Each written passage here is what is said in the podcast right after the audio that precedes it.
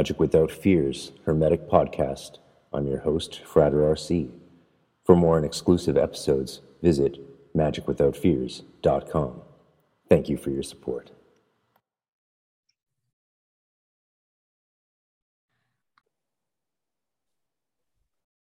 All right, welcome, Storm. Fairy. Thank Wolf. you. Yes, thank you so much for having me. I'm excited.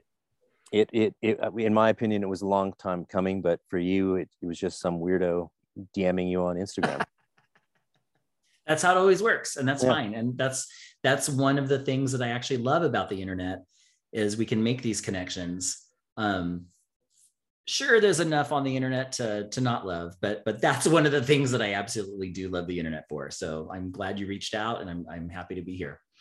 Yeah, well, I I, I I would have caught your lecture at PantheaCon, but I, I was literally I, I, I was late to my own lecture because I couldn't find my way around. That place was so huge, like, and how many thousands of people were there. Like, I was fashionably late to my lecture, walked in, slammed down my my notes, and just let it rip for you know what an hour and a half. And fortunately, I did very well. It's weird, Nice. crazy to be lecturing. Uh, I'm 40. I'm, I was, I guess, I was just before I turned 40 um, about the Golden Dawn and with Mary K. Greer in front of me, who wrote like Women of the Golden Dawn. That was like one of the this that was like a moment of my lifetime, right? Like because I stayed home from school in Vienna in '97 just to finish that book, pretending to be sick, you know, and then to be at and then there she is. and all this stuff's going around and hanging out with Chic Cicero and seeing like yeah Matt and uh, Devin, but I missed you. Mhm. So you're here now. I caught you. I caught you with my I'm here. Zoom I am. Yeah. There we go. Absolutely. Thank you, Zoom. the fairy tradition is something you and I share in common because of uh, my love and, and lifelong devotion to W.B. Yeats's sort of Celtic stuff uh, in the Celtic mysteries that he was doing in his uh, sort of fusion Golden Dawn style order uh, that he never finished. But I, my first magic book in the occult was when I was like, think 13, and it was R.J. Stewart's Celtic Magic. So there's this deep thing, like, you know, Wicca sort of took me, actually brought me to Catholicism and and a very different path in life than I started reading Scott Cunningham, but this sort of Celtic fairy, the fairy tradition, and Mhm. especially my years in Ireland and and everything I Oh, learned wow. there. Um, I just that's something that's a common stream through some of the most interesting and hardcore craft practices like like the ones you come tradition you come from but also weaves through like the golden dawn and and these other groups as well. So it's the fairy tradition i think is is just something that is is sort of uh, transcendently ecstatic in the magical Yeah. culture. So so thanks very much for being here. This for people watching this is the book i'm going to mostly be talking about of his. It's not his beginner book but and and, and it's not the next two it's this one it's that one. That's the one. Um, that's the one that's actually gotten more um, exposure.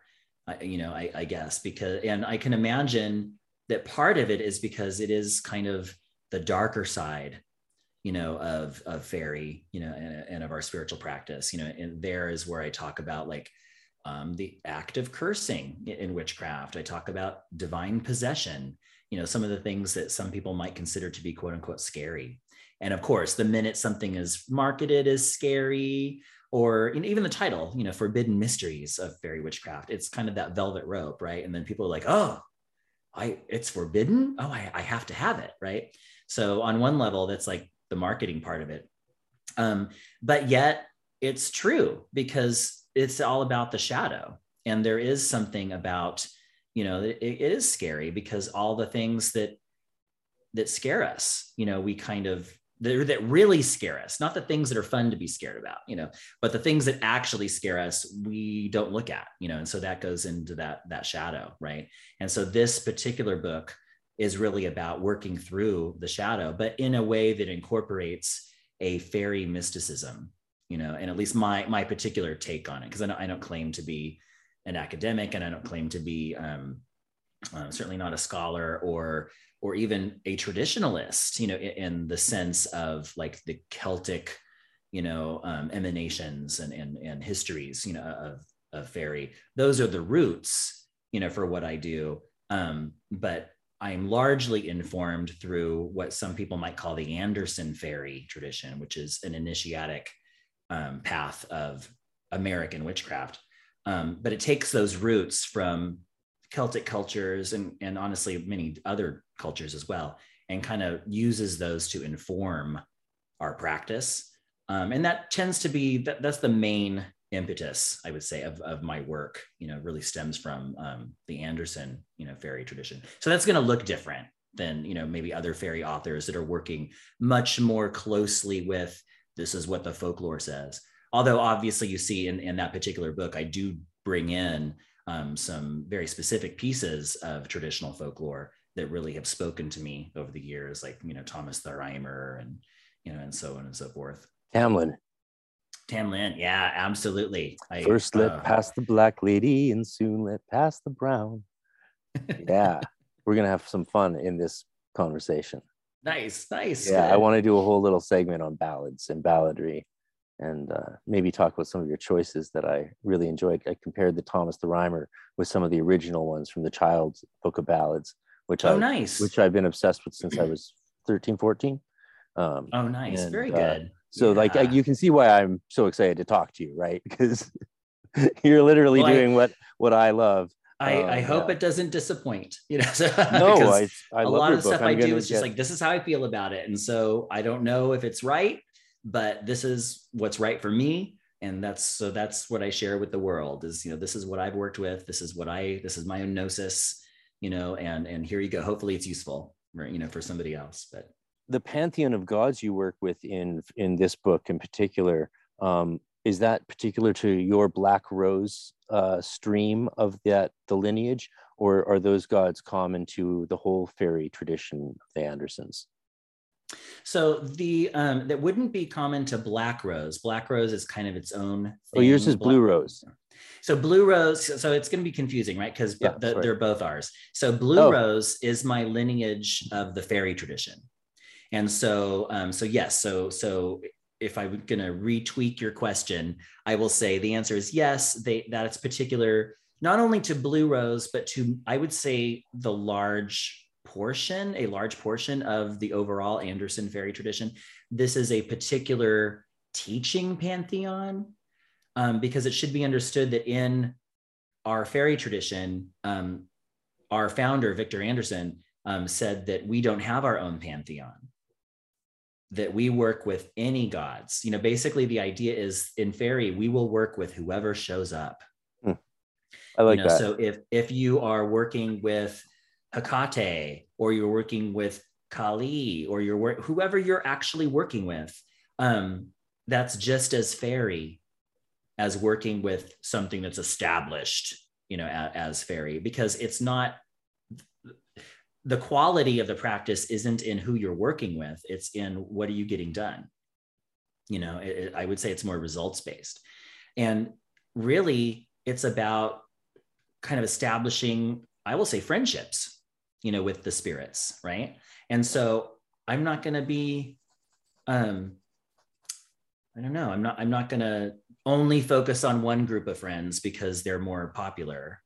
You know, I'm, I'm, I'm going to work with who I'm friends with, you know? And so, but this particular pantheon that I work with in, in those books are basically what has come to be understood as a teaching pantheon, you know, within at least certain lineages of the Anderson fairy tradition. And I realize that's probably not a clear cut answer, but that's as close as I can get.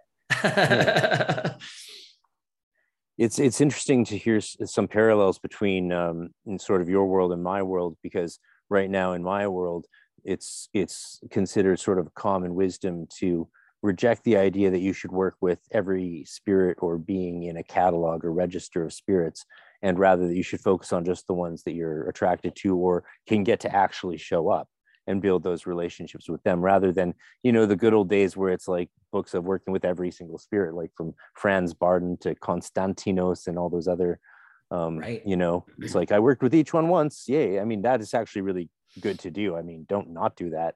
Oh yeah. Why no, not? like do them do each more than once. Like, yeah i think there's value in that because you know it shouldn't just be who you're initially attracted to because if if if it's just on who you're initially attracted to, you're potentially disregarding like a lot of experience that you might have. And in fact, you might really feel like a certain spirit or, or deity, if you will, um, kind of rubs you the wrong way. That doesn't necessarily mean that you shouldn't work with them. That just might mean that whatever lesson they have for you is very personal and maybe it's impacting your shadow. And so I find if you have resistance to working with a particular spirit, um, you might at least do your due diligence and study that spirit and and and maybe even reach out and see if if if maybe actually working with them will change your mind and how you feel about that because there might be something that it has for you. You know it was the same thing i would say um, i mentioned earlier um, that you know i used to work at a uh, metaphysical shop and yeah. a lot of people know that I, I used to own a metaphysical shop.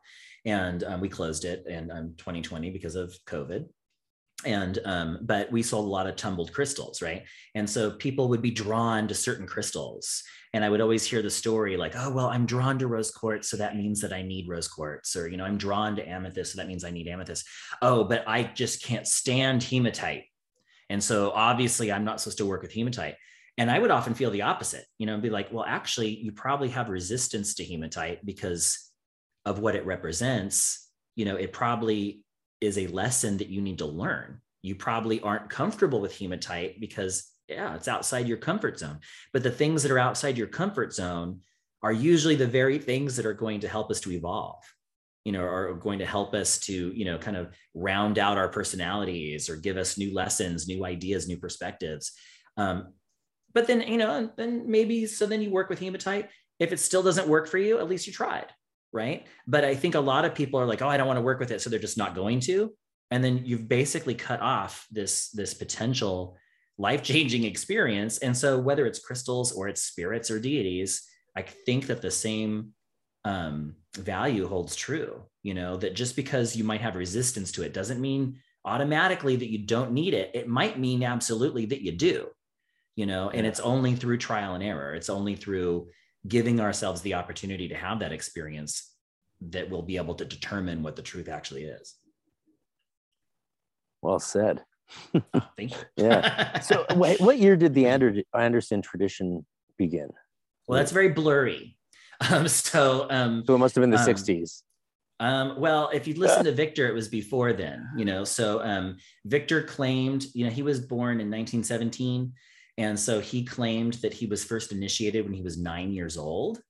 Um, I do talk about that um, in my first book on the fairy tradition, Betwixt and Between.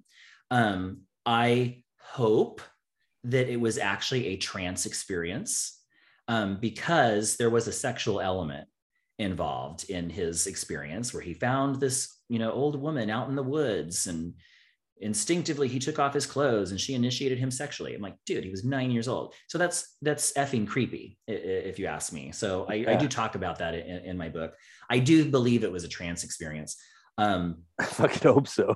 I would hope so. There's also the little bit of after he died um, there was a particular book that was found that was set aside from the rest of his library. And this book was like a cheesy like pulp fiction novel it was called Confessions of a Warlock by Curtis Lavender. And um, terrible, terrible. I've skimmed it. Even skimming it, I feel like I lost brain cells. But um, but the gist of it is that this person, it's written as fiction, but the author claims that it's real and you know written under a pseudonym. And this person claims a childhood initiation that is almost 100% what Victor claimed was his. And this book came out before Victor's initiation story was written down and published. And so it doesn't prove that Victor just stole this story, you know, from somebody else, but it kind of points in that direction that he wasn't necessarily being, you know, 100% honest, you know, about that. Um, so hopefully he just stole it the, the one thing that i noticed that was different because there was a lot that was identical like the name of the goddess was the same you know oh these brass bowls filled with herbs and all the details of the initiation were the same um, but the one difference was that um, in the book um, this curtis lavender person said he was 10 years old Hmm. And um, Victor said he was nine. So I was like, oh, okay. So he he one upped the, the the guy, you know, and um, that seems to fit with um, the personality as it's been described to me, you know, of Victor Anderson, where he was a little bit of a trickster. And um, you know, I, I I never met him. I did have one phone call with Victor about, you know, two plus hours, you know, way back in the day. And it was a great phone call. And he was able to like hone in on stuff about me that I didn't share. Like I told him my name was Storm. And this is back in the day where I, I mean, I w- I hadn't done anything, you know, so nobody knew me. Yeah. And I told him I was Storm, and he's telling me about the wolf and why the wolf is an important symbol for me. And, you know, blah, and I was like, what is happening? You know, this is crazy. Um, so anyway, later, um, so after his childhood initiation, Victor claimed that he was initiated again, this time into a coven. And this would have been when he was about 15. And that coven called themselves the Harpies, and they operated in Southern Oregon. And he says that they broke up later around World War II. And then um, around that time is when he met um, the woman that was uh, um, to be his wife, Cora. They claimed that they actually recognized each other um, when they first met, that they had actually um, met each other and had sex with each other prior to that on the astral. And so when they met physically, they instantly both recognized each other and they were married three days later. Wow. And they stayed together until he died in 2001. Um, so who's to say exactly when the fairy tradition started? Probably more proper in the 60s, I'd say, but he was kind of teaching people even before that. You know, he moved um, like in the 50s at some point, he moved to San Leandro, California, um, which isn't too far from where I live. I live in the San Francisco Bay Area. And um, he started teaching on a small scale there at that time. Um, but there really aren't any records. There's nothing really we can point to and say, yes, at this date, at this time. Um, so it would be the 60s that we can know for sure that he was teaching. Um, but also the form of the fairy tradition has has shifted and changed, you know, over the years, um, which is what I think it should do. You know, um, when I was trained, I started training first in 1992 and it was always explained to me that yes we have these exercises we have these symbols in these forms but none of that is really important. You know all of those things are basically tricks to kind of get us into the right frame of mind i'll say. And um, so it's really about just tapping into the powers. And so if this particular exercise doesn't work for you then we'll figure out something else that does you know and then that becomes part of the tradition right the stuff that all fairy initiates share is so minimal. It's like it's so minimal and so Spartan that it's like jaw dropping, right? I, my little joke has been like everything would fit on one side of a three by five index card. And that's not even really a joke. Like that's legit. It's oh. it's so minimal. Everything else is like it's grown up around this core. And so whether it's, you know, pantheons working with specific spirits, um, exercises, you know, lore, all of that stuff is stuff that has really kind of grown up around this uh, initiatic core, this current of energy that really is the core of the fairy tradition, is really the initiation. Um, however, all of these things that have grown up around it, I have found to be really helpful. And not only did they help me, but I've seen them help other people as well. And so that was one of my um, reasons, my inspirations for um, writing my books you know kind of pr- trying to yeah. put things out there for teaching because i found it to be really useful. And I, I love the fairy tradition so much i want to share it with others who are likewise drawn you're doing work. it tremendous honor. I mean your prose is fabulous. It's fabulous. Oh it's thank a delight you. it's a delight to read. I'm very judgmental. I really thank you. I really appreciate i love writing i um i've i've always shows, loved writing yeah. i um you know, and I'm I can I fancy myself a bit of an artist and and um, and a and a poet, um, but writing, even if I'm writing something like, you know, just like the history, you know, we are talking about like the history of fairy, um, how it sounds is so important to me. Like the words, like I I, ha- I have to actually speak them out loud, you know, and I want to hear them. They're they're meant to be spoken, and especially the actual poetry that I that I yeah. that I write. It's everything's meant to be spoken. And so thank you. That's a that's a tremendous compliment. I appreciate that. I did a little uh, Celtic Mysteries WB Yeats thing on Yeats's birthday last year, and and uh, and Sean, whose LVX Files podcast you did, folks. Yeah. I'm I'm I'm not going over the same stuff as he went on before. He covered a lot. You covered you covered a lot of personal life and politics and fascinating fascinating things with Sean um, or Laylo Kanzawan on LVX files on YouTube and platforms. So I uh, wanted to make sure I didn't like duplicate any of that, which is good because I, I think that leaves us a lot of room to get into your your more your magic per se and and your understanding nice. of, of the fairy tradition. Yeah. So yeah.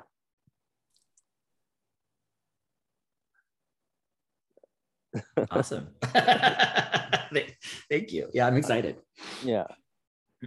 Um, so where were we?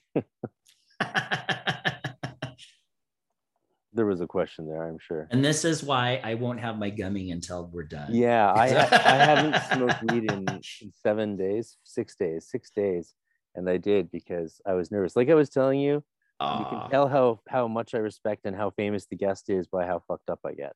So, like like Ashen Chassan, like Ashen Chassan. I don't know if you know him. He's a respected, somewhat respected, up and coming author. Mm-hmm. I was like, I was blacked out by the end of the interview. Oh my god! Wow. That's how much I respect that man. Yeah. Respect him so much you have to be asleep. You know. Hearing him talk Japanese is just like I could listen to that man talk Japanese. Oh wow, wow. You know, and talk about ninjutsu and then that's you know, kind of so that's how I feel. He's, he's he's arguably considered one of he's just without with no without argument considered one of the top evocational grimoire magicians in the world. Yeah, yeah. Nice. He's he's like no one debates that. Everyone loves him. that's kind of how I feel about um, R.J. Stewart. Amen. You know, Let's um, talk about R.J. Stewart. I love R.J. Stewart, and um, I I had the opportunity. Well, I've met him a couple times and I did have the opportunity, I guess, a couple years ago. It must it must be a couple like three at least three years ago now because we've been in a pandemic now for you know a couple years, but um, going on three. Time flies when you're having fun. Oh my god! Um, but I I had an opportunity to work with him at like a, a like a long weekend retreat um, in the um, um, Santa Cruz area. Amazing. It was him, myself, and Orion Foxwood. Was this so uh, what like, years were this? Maybe what years? Uh, this has to be like it has to be three years ago. I'm like oh four yeah. years ago. I'll have to look at my notes. I don't get along with linear time on That's the right. best of days, you know. So, um, but especially now, I don't know, getting older and the pandemic, it's like everything blurs together. I'm like, I don't know. I'm fairly confident this happened in the past, but don't hold me to it.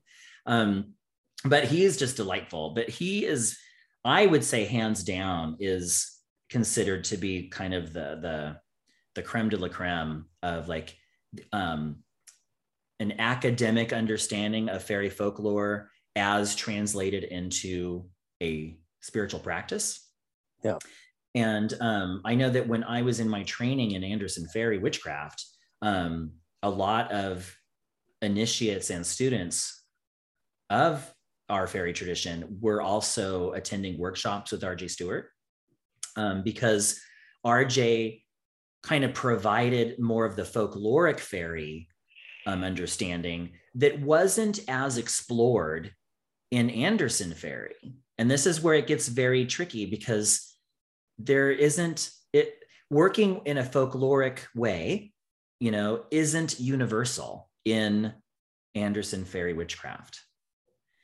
And this brings up some weird questions. The main question being why are you called fairy tradition if you're not all working with fairies?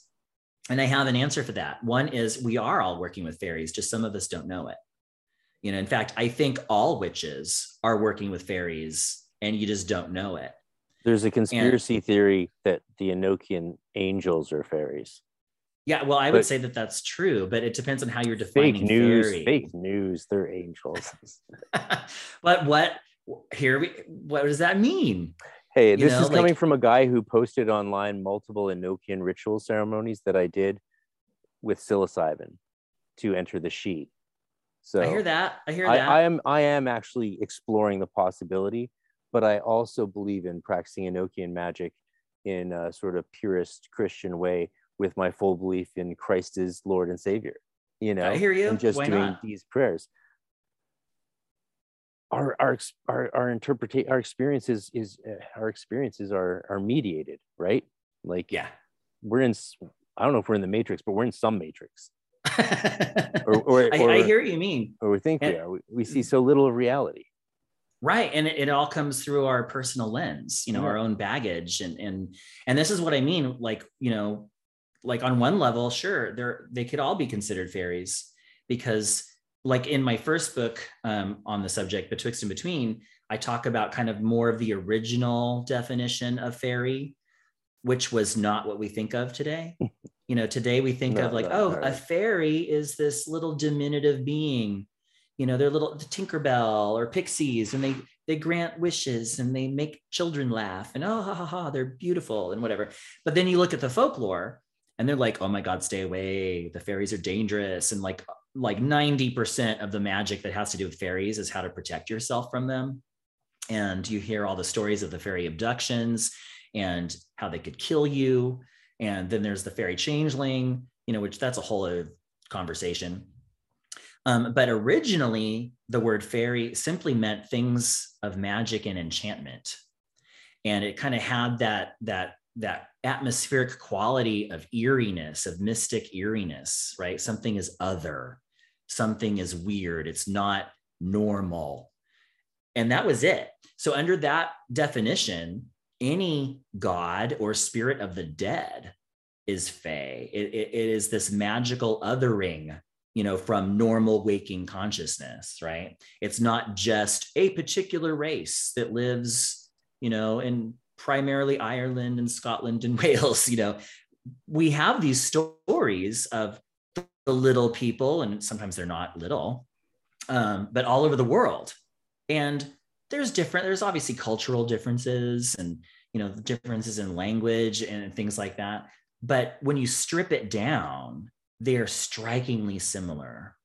And I think that one of the things that is the common denominators in all this is human consciousness, right? And this is why I also think that if you look at folk magic from all over the world, you get these very strikingly similar practices. You know, like in a in the United States, you know, there's a lot, you know, that we consider hoodoo you know, or or or conjure, depending on you know which you know cultural manifestation we're looking at more specifically. Um, and they have very strikingly similar you know practices to each other. But then you know look at something like Scandinavian trolldom, and it's like wow, that's like the same thing basically, but it's with different herbs because they've got different plants, you know. But they're still using you know passages from the Bible. They're still making dolls or or bags and they're stuffing them with herbs. They're using their breath. They're using their prayer you know and it's like wow this is basically the same thing but maybe just you know oh they're using different color fabric. You know they're using some different herbs but the practice itself is so strikingly almost the same right? And so it at least draws from the same magical or or or or spiritual well we'll say right? It's drawing from like a, a- a- the same source but then it, it manifests through our own cultural understandings or misunderstandings in some cases. Yeah. um, but yeah so so when i talk about fairy and i'm talking about the fairy tradition to me it's very nebulous and purposely so Like the know, Fae and themselves. like the Fae themselves. They're always kind of like out of the corner of your eye, right? They're always, Yeah. and they're also always receding. You know, there's there's all this talk about like, oh, the fairies were once with us, but now they've you know basically gone into hiding. Right now, we're the dominant species, perhaps, and now they've gone under the mounds, or they're in the the wilderness, or they're under the earth, and but they're never quite gone. But they're always on their way out, right? It's kind of just like just outside of human awareness, just outside of our normal perception. But then those of us who work in a magical and or spiritual path, I think we kind of we develop the um, the skill or the opportunity to be able to start to see them a little bit more head on. And I do think that it, you know it's kind of like you know oh you know that whole thing in Peter Pan right? Clap your hands if you believe in fairies. You know if you believe in them and it, or even if you don't necessarily believe in them, but if you attune your consciousness toward them, then they start to show themselves a little bit more. you know? And so um so just through the any any practice and that's why i tell people you know people ask me well how can i start to work with the fae? Well the number one thing for me would be um just you know make an offering start making regular offerings. Set a space where you can just have even just a few minutes just to believe in them for a moment you know but also be aware of what you're doing because you know they are different than humanity. And there's a reason why people felt that they were dangerous. Although i will say that i think that a lot of the the, the talk of the fae being dangerous it's not that it's wrong because they definitely are dangerous but i think a lot of that is more fear-based than it needs to be and i do think that a lot of it comes more from a christian orthodoxy centered fear where everything other than the baby Jesus is considered to be, you know, evil and scary and of the devil, right? Yeah. I'm not saying this so people will be cavalier, you know, about their relationships with the Fae. I think you need to be fully present and fully respectful um, because they will mess you up. If you come with disrespect, they're gonna they're gonna do stuff, you know. Um, that's been my experience, you know. Um, if I forget to pay attention to them, sometimes it's kind of like well, it's kind of like I, I have dogs, right? And if I forget to pay attention to my dogs, they're gonna let me know. You know, they're they're up on my lap, they're making themselves known. The Fae are the same. That's when they start hiding my keys. You know, and you I have pour a, that milk and the cream on the hills. They get whiskey from me. I, I the house I, Fae uh, get whiskey. I want to be one of the house Fae in your house. I do a thing where if anybody ever like, you know, if it's a cocktail night, you know, we have to pour one out for the house fae and I have to give it to them first. Um, or at least I try to give it to them first. That's that's my practice now is to make sure they get fed first and then we can have our cocktail and whatever. But even just through that act, it doesn't necessarily have to be the whiskey itself, although maybe, maybe, but I think it's it's a type of sacrifice, right? Because hey, that's good whiskey, or or in our case, it's usually bourbon. Um, I um, that's I would drink that. I love that. You know, I would I would totally have that. But I'm giving some to the Fae. I'm giving it to you guys because I, I want us to have a good relationship. And if I maintain that relationship, then I feel like things go well. And if I forget, because sometimes I do, um, I mentioned before I'm a Pisces, I can be all over the map. Um, that's when things my go progressed, missing. My progressed son, when I turned 40 last year, just now left Pisces for Aries. Thank God. It was not a fun 10 years, brother. From 30 to 40, my son had progressed from Aquarius to Pisces, and Jesus fucking Christ. oh my goodness. I'm not quite at that level of astrology. So I'm like, oh, I'll have to talk to my, my astrologer an, friends. I, yeah, my mom's an astrologer. I grew up, she was an astrologer my whole life, put me in Waldorf school, shit like that. Oh wow. Yeah, I had a, a weird ass life, and uh, but and and and R.J. Stewart was the first book I ever read cover to cover in one sitting. Coming back from the Okanagan in British Columbia, after going to a bookstore with my mom and her boyfriend, who is like a big AMORC guy, and like finding out magic was like real, and I was like, oh fuck. I saw like R.J. Stewart's Celtic Magic. I'm like, yeah, game over. Like read the whole yeah. book on the drive back to Vancouver, set up my first altar sat down and was like, oh, well, what now? But I was yeah, in. His I was stuff in. is amazing. Yeah. I mean, I burned through like probably 150, 200 Celtic Wicca or like all the all the stuff, like all yeah. the books. And that's what led me to ceremonial magic and like Eliphas, uh, uh, Eliphas Levi, Agrippa, and all the Golden Dawn stuff. Is because I burned through the other extant Wiccan stuff and needed more. Like right. I did lessons in the reclaiming tradition when I was like 13, 14, 15 with Pat Hogan in Vancouver, but like it wasn't enough. And oh, so that's nice. why that's why I ended yeah. up in a Golden Dawn temple well, at 16. I think it's important sometimes to look at the source material because of course, if we're looking at like modern witchcraft, there's a lot of very heady source material that went into the creation of, of the modern craft. And um, you know, and I, I, think it's important to to at least familiarize ourselves, you know, with it. Again, I'm not a scholar, um, but I'm a book collector, like many of us, you know, and um, and especially now, my God, wow. now that now that Matt Oren um, is is part of our family, um, we've basically doubled our library. Um, and uh, yeah, yeah, yeah. Go get it, folks. Yeah, that's that's a great book. It's It- it's quite it the really is. bestseller too. like it a lot of the techniques are indistinguishable from ones in the golden dawn and and and that's just a sign that like you know if such radically different groups are coming up with the same practices it's not because it's not because he read it and forgot it from some other thing no it's he came up with it because this is a real Right. thing and if you actually practice this stuff you all come to the same experiences and conclusions Right.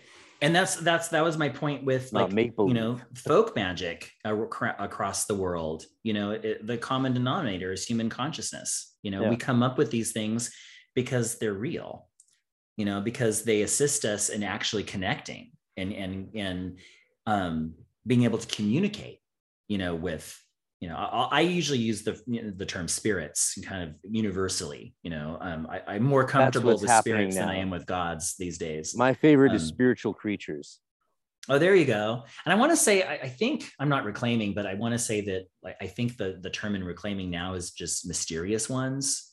I might be wrong about that.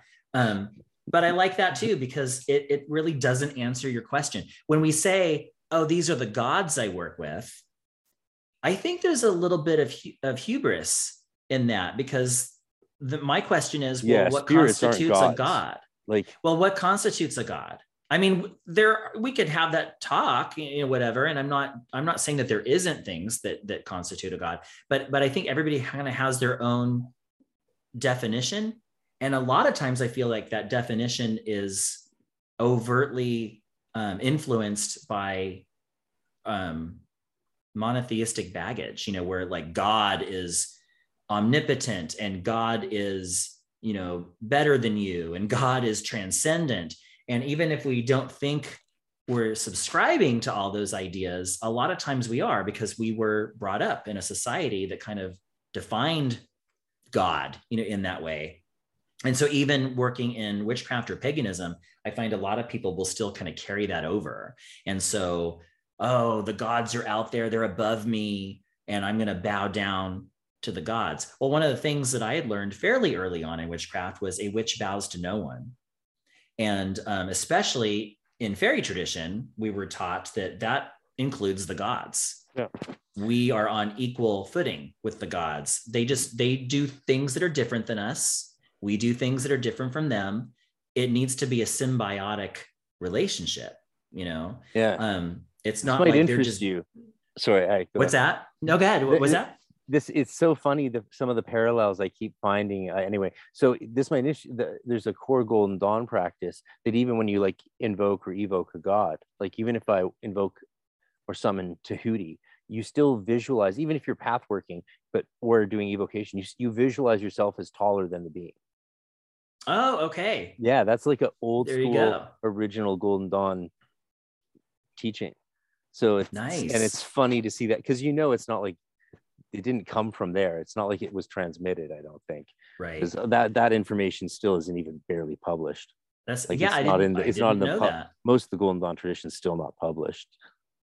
Oh, right on. No, I didn't. Yeah. Oh yeah. No, it sort of sucks actually. but you know, we get what we have. We get what we can. I got some unpublished stuff, but yeah, no.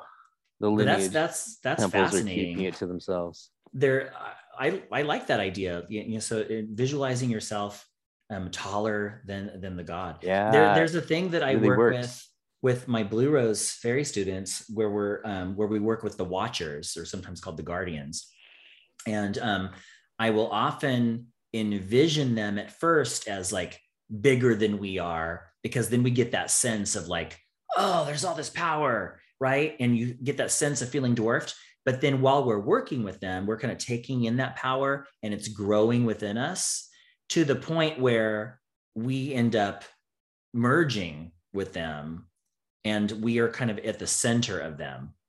And and so you kind of get the same thing where at first you get the sense of oh it's this big power but then it kind of it does balance out because then it's like well then our power becomes just as big. And through the marriage of it it becomes bigger than either one of us were you know before um so not quite the same but it kind of it kind of rings that a Like a- similar bell Yeah. Well, it's it's very chemical wedding, you know.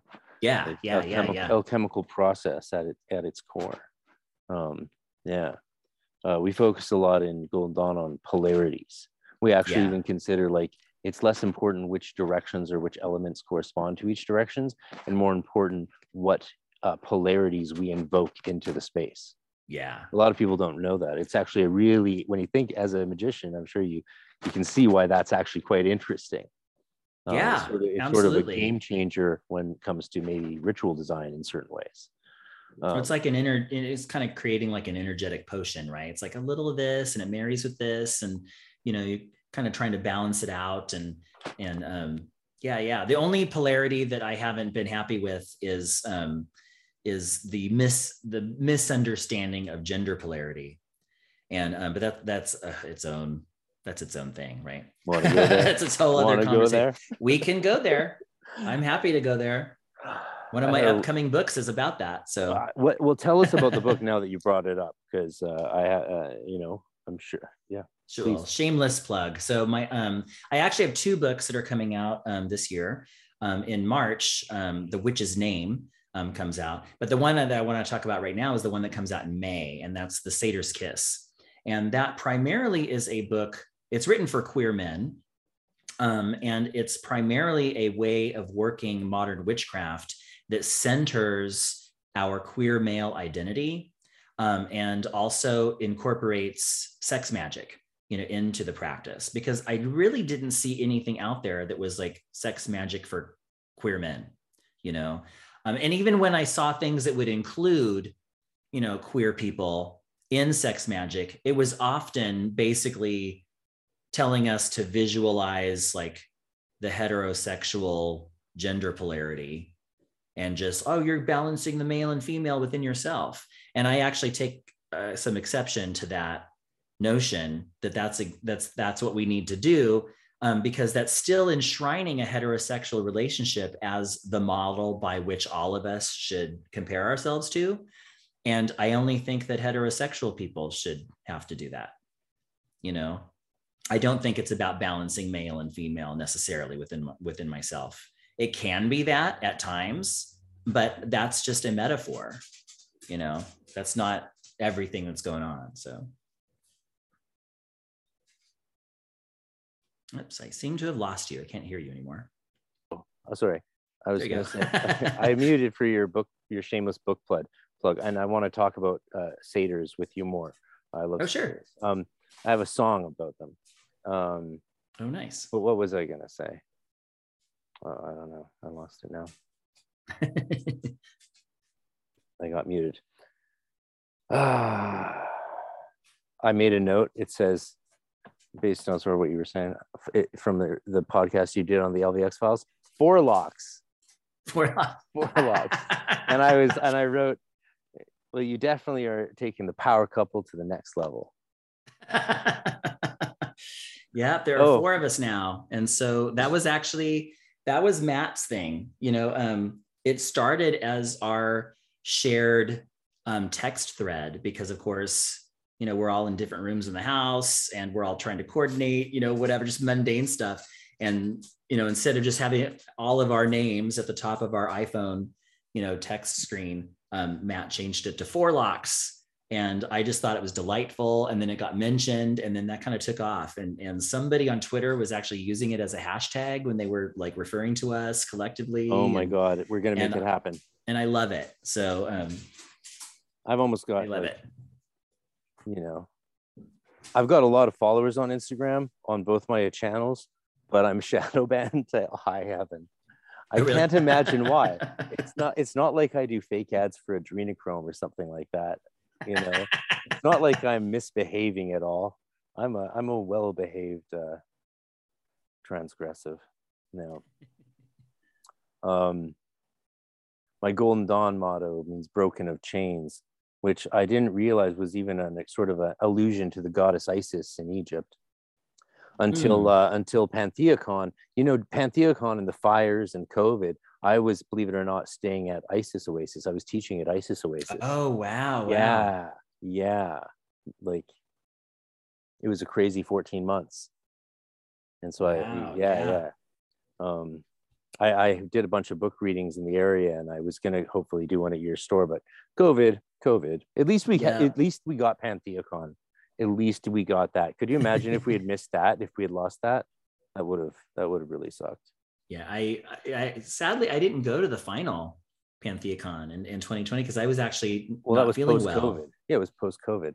Well, it was actually right before COVID was official, but it was it was. Our border was shut down. Our border was shut down. I couldn't have come back from Canada. Oh yeah, I don't know. Yeah, I don't know about that, but it was it was before before our country recognized COVID. Um, it was like right before. yeah, it was um, February 2020. Yeah, Yeah, and, and you were so there. We no, Yeah, you were. there. No, I wasn't there. You no, were I there. skipped. That was the final PantheaCon. I have the skipped it. brochure with your stuff in it. I I wasn't there. I Are swear. you sure? Are you sure? I'm sure. Well, I didn't I was see there there. 2019. I, was there 2019, but in 2020 I decided not to go, and I was really like kind of heartbroken over it because it, it was it was the final PantheaCon.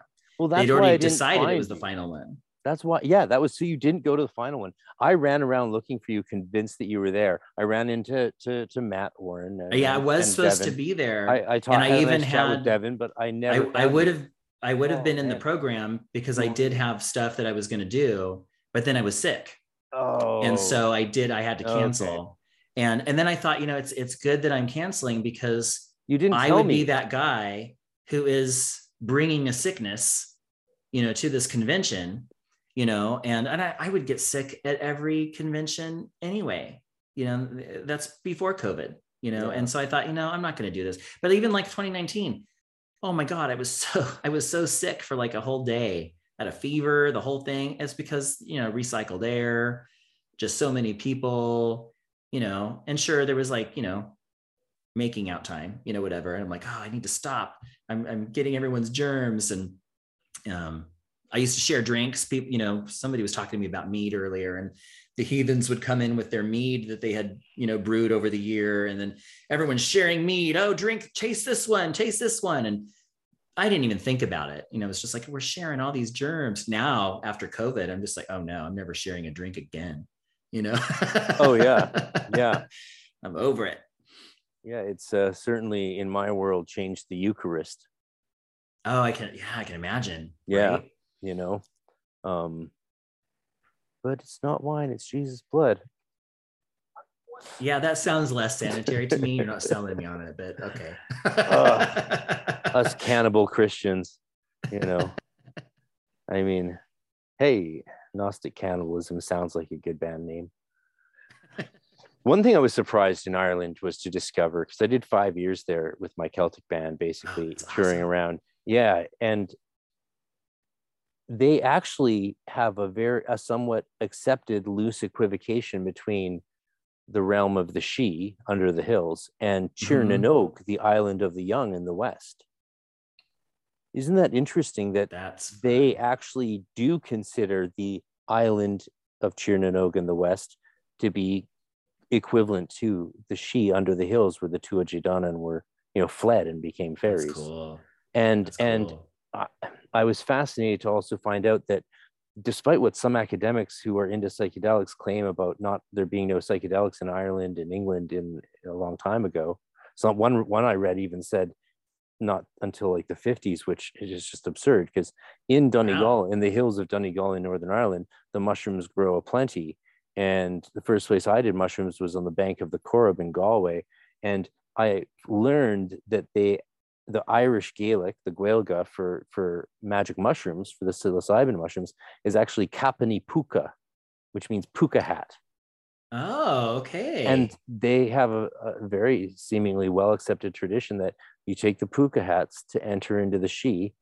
And the, the lesson there, the trick is that I learned and that some people whispered about is that like the puka, you sort of got to shape shift and you got to shift your shape through the journey. Because as you know, it's like you said about our fairies dangerous? Like, well, not necessarily. But if you go, as you know, if you fight a mushroom trip, if yeah. you fight the journey in into the sídhe and under the hills you can end up maybe have, having some dead ends or not so nice experiences Yeah. um, so i think ad, I, I want to talk to you about approach and attitude uh, the the mental and spiritual approach to working with the fae and maybe i'd like to know a little bit of, of how you in your experience consider the fae not just uh, theoretically but but also experientially uh, you know as a i'm sure a very skilled psychic yourself. Oh well um hopefully i have some skill so thank you for that. Are you more uh, um, seeing or feeling? Um i'm more feeling. Okay. Yeah, me I, too. um, things blur.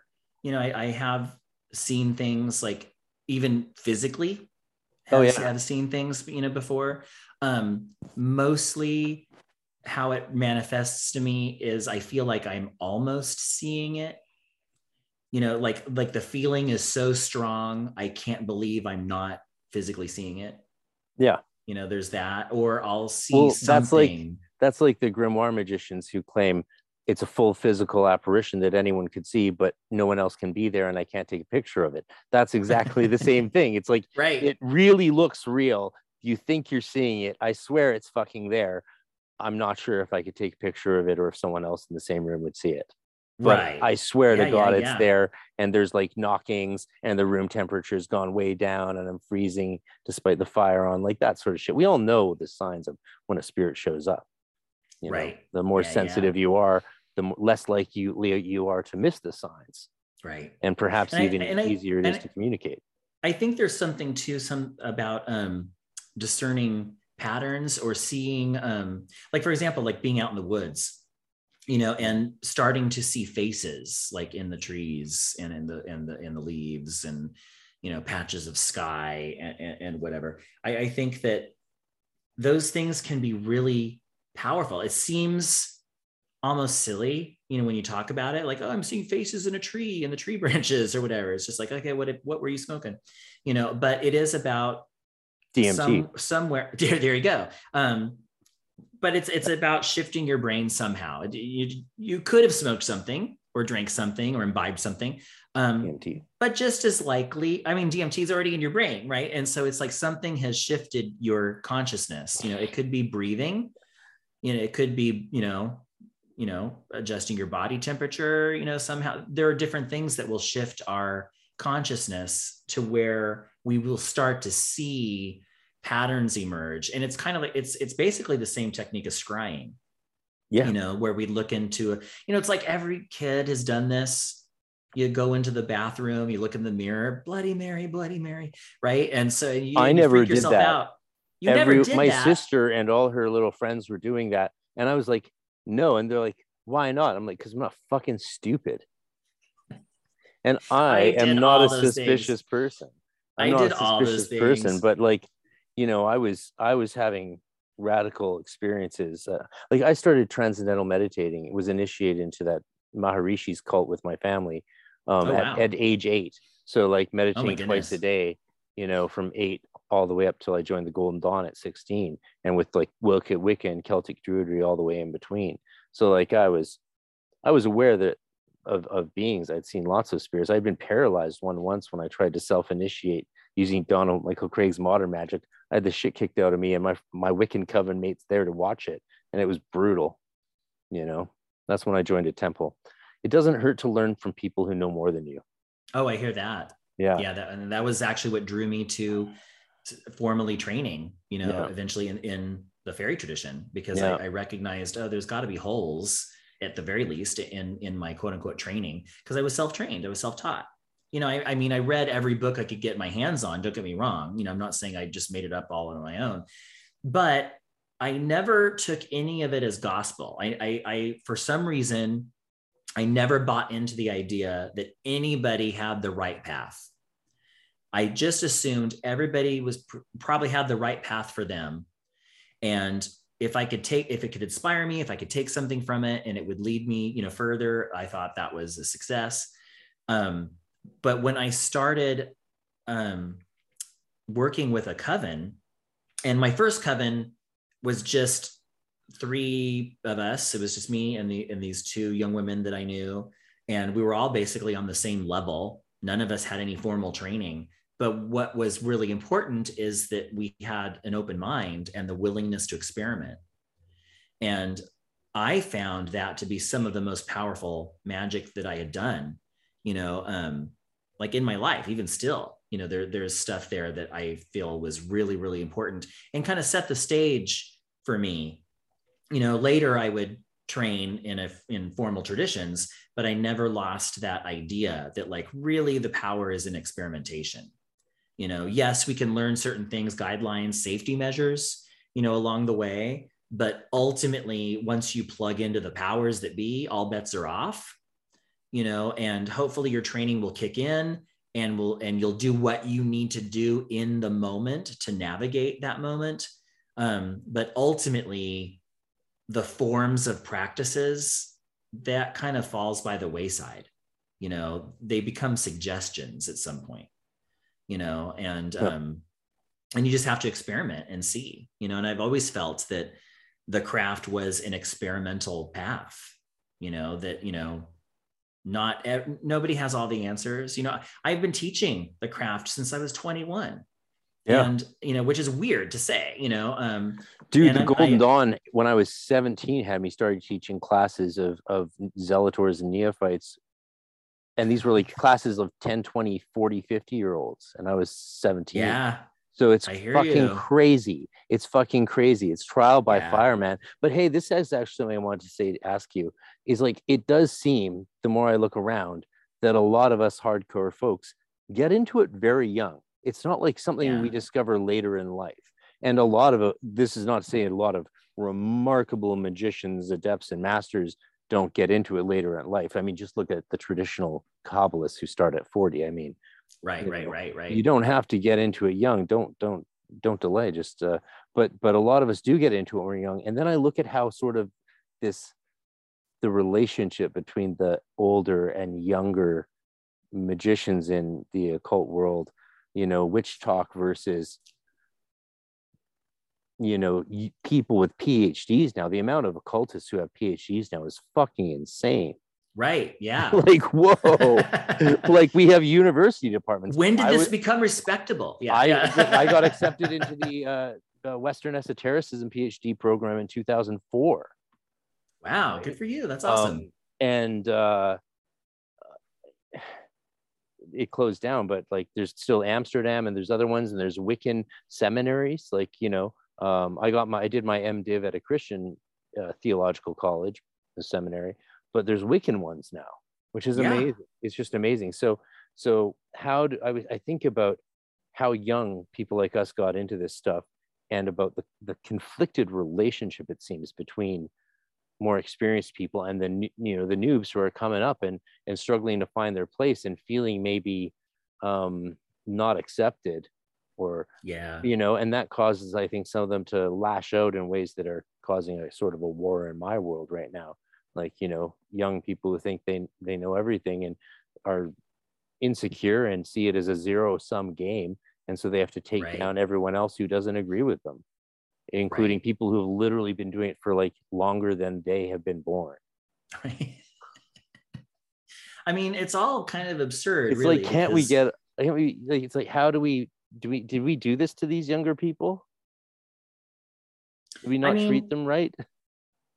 I mean, yes and no. I mean, I think that yes, you know, we didn't treat them right in some regards because you know just it, just the larger society usually doesn't value the voices of the young you know and so i think that there is already that kind of feeling there might be a chip on the shoulder so to speak they they know, say um, gatekeeper all the time. I'm sure you're aware of this. Oh yeah yeah, yeah. whatever. But you and know like, i also what like, what stupid stuff did we do when we were young? You know i mean i did stupid stuff that i'm not going to talk about because you know it wasn't recorded and on the internet at the time and thank gods you know um, yeah. but i did stupid stuff.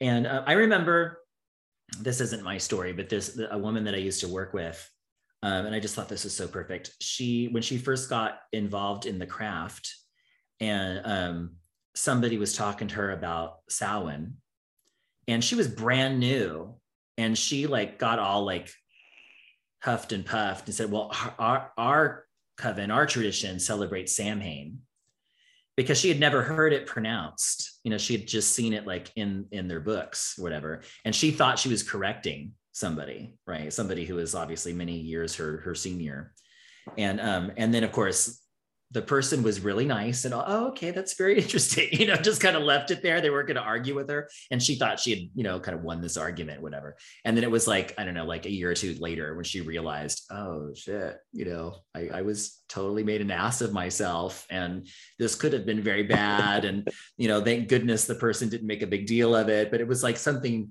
that even years later she'd like wake up in the middle of the night thinking about right and i'm sure there's all those kind of things that you know because I know I do that too. I'll, I'll think yeah, of something that I said to somebody 20 years ago and oh, whatever. God, like, oh my God, what? 10, 20 year, 10, 20 years ago, fuck, like two years ago. Two days, two days well, ago. maybe true. I mean, two I, hours you know. ago, I, I told the guy at the fighter store to go fuck himself. you know, some guy was like behind me in a mask just saying like messed up shit. I'm like, dude, just go fuck yourself. It's like, don't like sit there, you know. I don't People know. I mean, but we all we all have done stuff, you know, that like yeah. you know that we're not necessarily proud of. The Dude, I toured now... in a Celtic band for five years. I know, like, like 200 shows a year. Yeah, yeah. Plenty of opportunity to fuck up, right? And um, oh, yeah. you know, but the difference now is that everything is recorded. You know, for the most part, this is all happening online. Yeah. And for the most part, that's not going away you know there is some stuff that does get lost you know the internet doesn't record everything all the time there, there are ways to get you know to get things taken down i suppose oh there's um, tons of stuff i put up in the early days when i was writing html like in 2005 6 7 8 oh yeah and i can't find that stuff at all like i don't have it on uh, you know i lost the drive or whatever and you know didn't it's gone it's gone wow and there's nothing uh, on like like i had like volumes archive. of poetries on some html sites i handmade and they're all gone. Like I'm like, shit, why did I just why are the I guess, you know, the other copies got stolen and I thought it had a backup, but they're gone. They're just gone. Oh wow. Yeah. So some some stuff goes, but um yeah, I'm amazed what things don't find their way onto the onto the the the wayback machine, you know, the internet archive. But there's yeah. a lot there.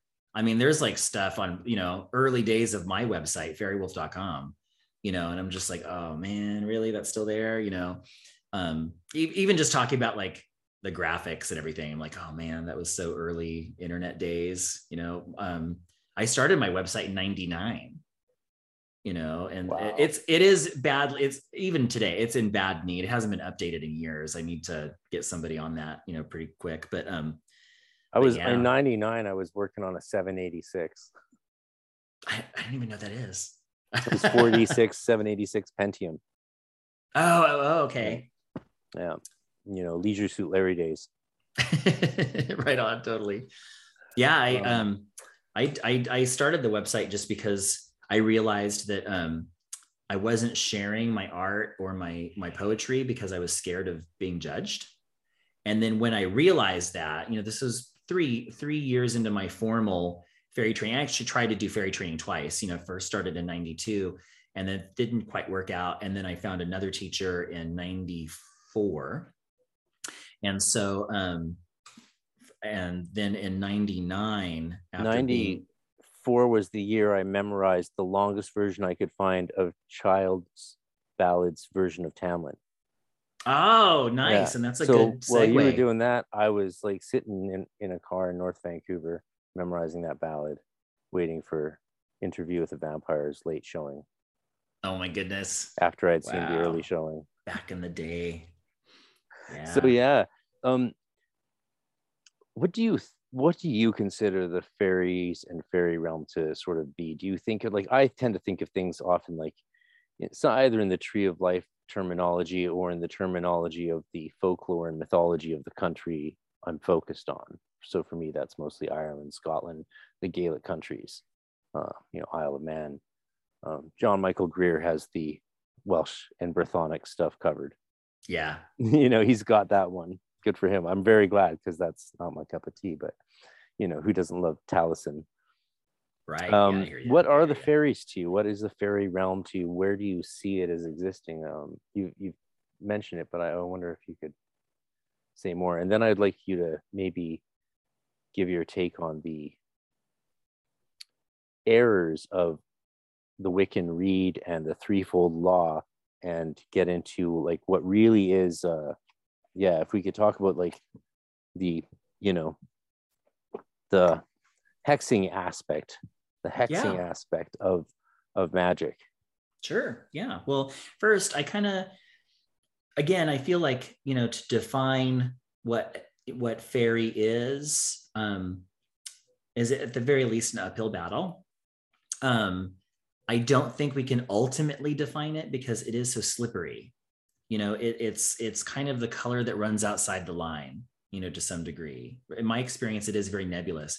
But if I want to try to like pin it down in maybe even like pseudoscientific, you know, terminology, I might think of them as ultra terrestrials, you know, in the sense that, you know, they are inhabitants of the earth, you know, but outside of normal human perception. And I also think that they have a particular relationship to the human soul, you know, because if you look at um, some of the old folklore, there was very little distinction between you know, a fairy in an encounter with a fairy being and an encounter with a ghost or, or, or the spirit of a dead person. In fact, a lot of times you'll see the fairies described, um, you'll hear them described as like, you know, oh, the fair ones, or, you know, sometimes the white ones. And, um, but they're not talking about like white, like I'm white, you know, whatever, which is basically a shade of pink. Um, they're talking about like white like a corpse right and and there are there are um stories yeah. of somebody having this fairy encounter oh this fairy woman and then later the person say wait a minute though you're actually you know susie or whatever you know from the next parish over you know who died you know two months ago right? So there's actually a lot of stories like that where you know you're interacting with a fairy being but then you realize oh you were actually a living human being at one point and and and, and you died. There is this idea that perhaps and it depends on your point of view obviously but you know um the idea that fairies might be the souls of the pagan dead you know and i don't i don't i'm not even going to put that fine a point on it you know the just the pagan dead i don't necessarily know but it kind of does feel to me that there is there is a cyclical relationship you know between humanity and what we perceive as the fae. Um, and there's a lot of different types of beings that i think fall under that fairy umbrella you know um, i've had encounters with beings that i have felt kind of felt like they were almost like angels. You know, in, in my first book, which was self published, The Stars Within the Earth, I have a poem about a basically a sleep paralysis experience that I had, you know, once where these two seemingly weird, like weird angelic beings. I, I don't know why I felt that they were angelic. You know, it's not like they showed up with like, you know, stereotypical wings or, you know, any any of that nonsense, you know, but um but there was something about them that identified as angelic, but also identified as something dark. And so in my my my gut instinct definition of them at the time was they were these dark angelic beings um, that I then recognized were fae on some level. And in this particular experience, um, I felt that they were brother and sister.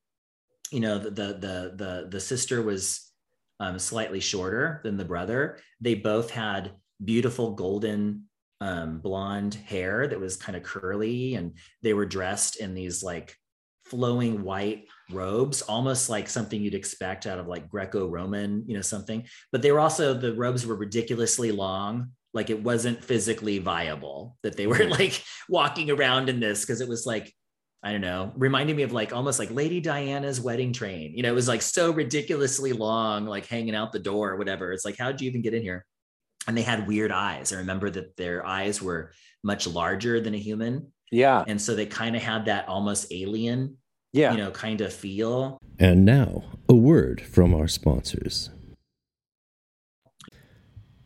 While we cannot control whether any ads get put in the spots allocated, we thank you for listening to those that do since they help keep this project alive. You can also get ad free content and bonus content and videos and a private webpage by subscribing exclusively to magicwithoutfears.com for only a couple dollars a week, or $6 a month, or 50 for the year. It helps a lot, plus, you get emails about other exclusive things. Thank you very much. You know, to the them. first actually, time I worked with Midir uh, was 2020, October 2020, did a whole month work leading up to Samhain. And Samhain, I did a sunset to sunrise ritual on five grams of mushrooms, regimented ritual work the entire time using different scrying devices, doing different summonings, and everything looked physical on the shroom. Yeah. And Yeah. Midir, when he showed up, had massive, crazy eyes. Yeah. And I was seeing this with this with my eyes open on shrooms because I, before that, hadn't actually done enough entheogenic experiments ritually with psilocybin to test these things out and to see if it just sort of activated my imagination through trip and have a you know trippiness and a fantasy or if it really lined up with what I was I exper- was experiencing magically and creating with my tools like you know I pulled out all the stops all the golden dawn toys that uh that are so powerful especially doing entheogenic work where the golden dawn the colored of the colors in the golden dawn are very powerful um, Mhm. on the astral plane. In the golden dawn we don't actually believe colors represent symbols. We believe they or don't represent energies. We believe they are energies. Hmm and uh, it really lines up with the rudolf steiner education i had. I think there's a lot of truth in that that, that plays out in in uh, entheogenic and psilocybin ritual work but yeah i'm Yeah. the hearing you actually describe working uh, seeing a fairy the way i actually in a major operation saw a fairy king i worked with him that whole year put out the invocation that i co-wrote with wb Yeats you know when we both had some spare yeah. time when he was not like in his afterlife tryst with Maud Gonne. um, and uh, yeah, yeah. Um, this year I'm working with Ailill, the next of the directional fairy kings of Ireland. So they're interesting, right? Because Nice. they came to the shores as Tuatha Danann in the boats through the mist to fight the Fawari and then the Fir Bolg. But then the Celts came and they went under the hills and became fairies. So they're gods who became fairies. So what are they? yeah, exactly. tricky. It's it becomes very This is where um, folklore amorphous. Becomes very crucial. nebulous. Right, right. And Yeah. um and that's you know that's another thing like we're going back to our conversation of um you know like what are gods, you know? You know, Yeah. we have this idea a lot of times Sorry, my little dog is like No, decided he has to go, so I'm going to like let him out really quick. Yeah, But, okay. um, bye little dog. See no problem. I'll pause there. Or I won't pause it. All right, pause it. I'm back. That was fast. No, I was just letting him out of the room. it's like he was just too. I had him on my lap for a while because I, I don't know if you could hear him tip tip tapping across my floor, but um, yeah, I, I lost my train of thought now. Oh, that dog. Oh. Um, yeah, what were you just saying? But I will say, um, because you were just talking about like working with the fairy king and kind of seeing him in that way. And thank you for sending me that invocation. I haven't had a chance to listen to it yet because, of course, I was in a session right. Make this. sure uh, wait till the peak of your gummy. Okay, right on. Yeah, there make you go. it full screen. Put on your best quality headphones, and like, hey, you know, there you go. there you go. Okay, well, Uh, know and the doing with my sigil, the now. sigil is burn is ar- done by my friend from my D and D game, which I play every week.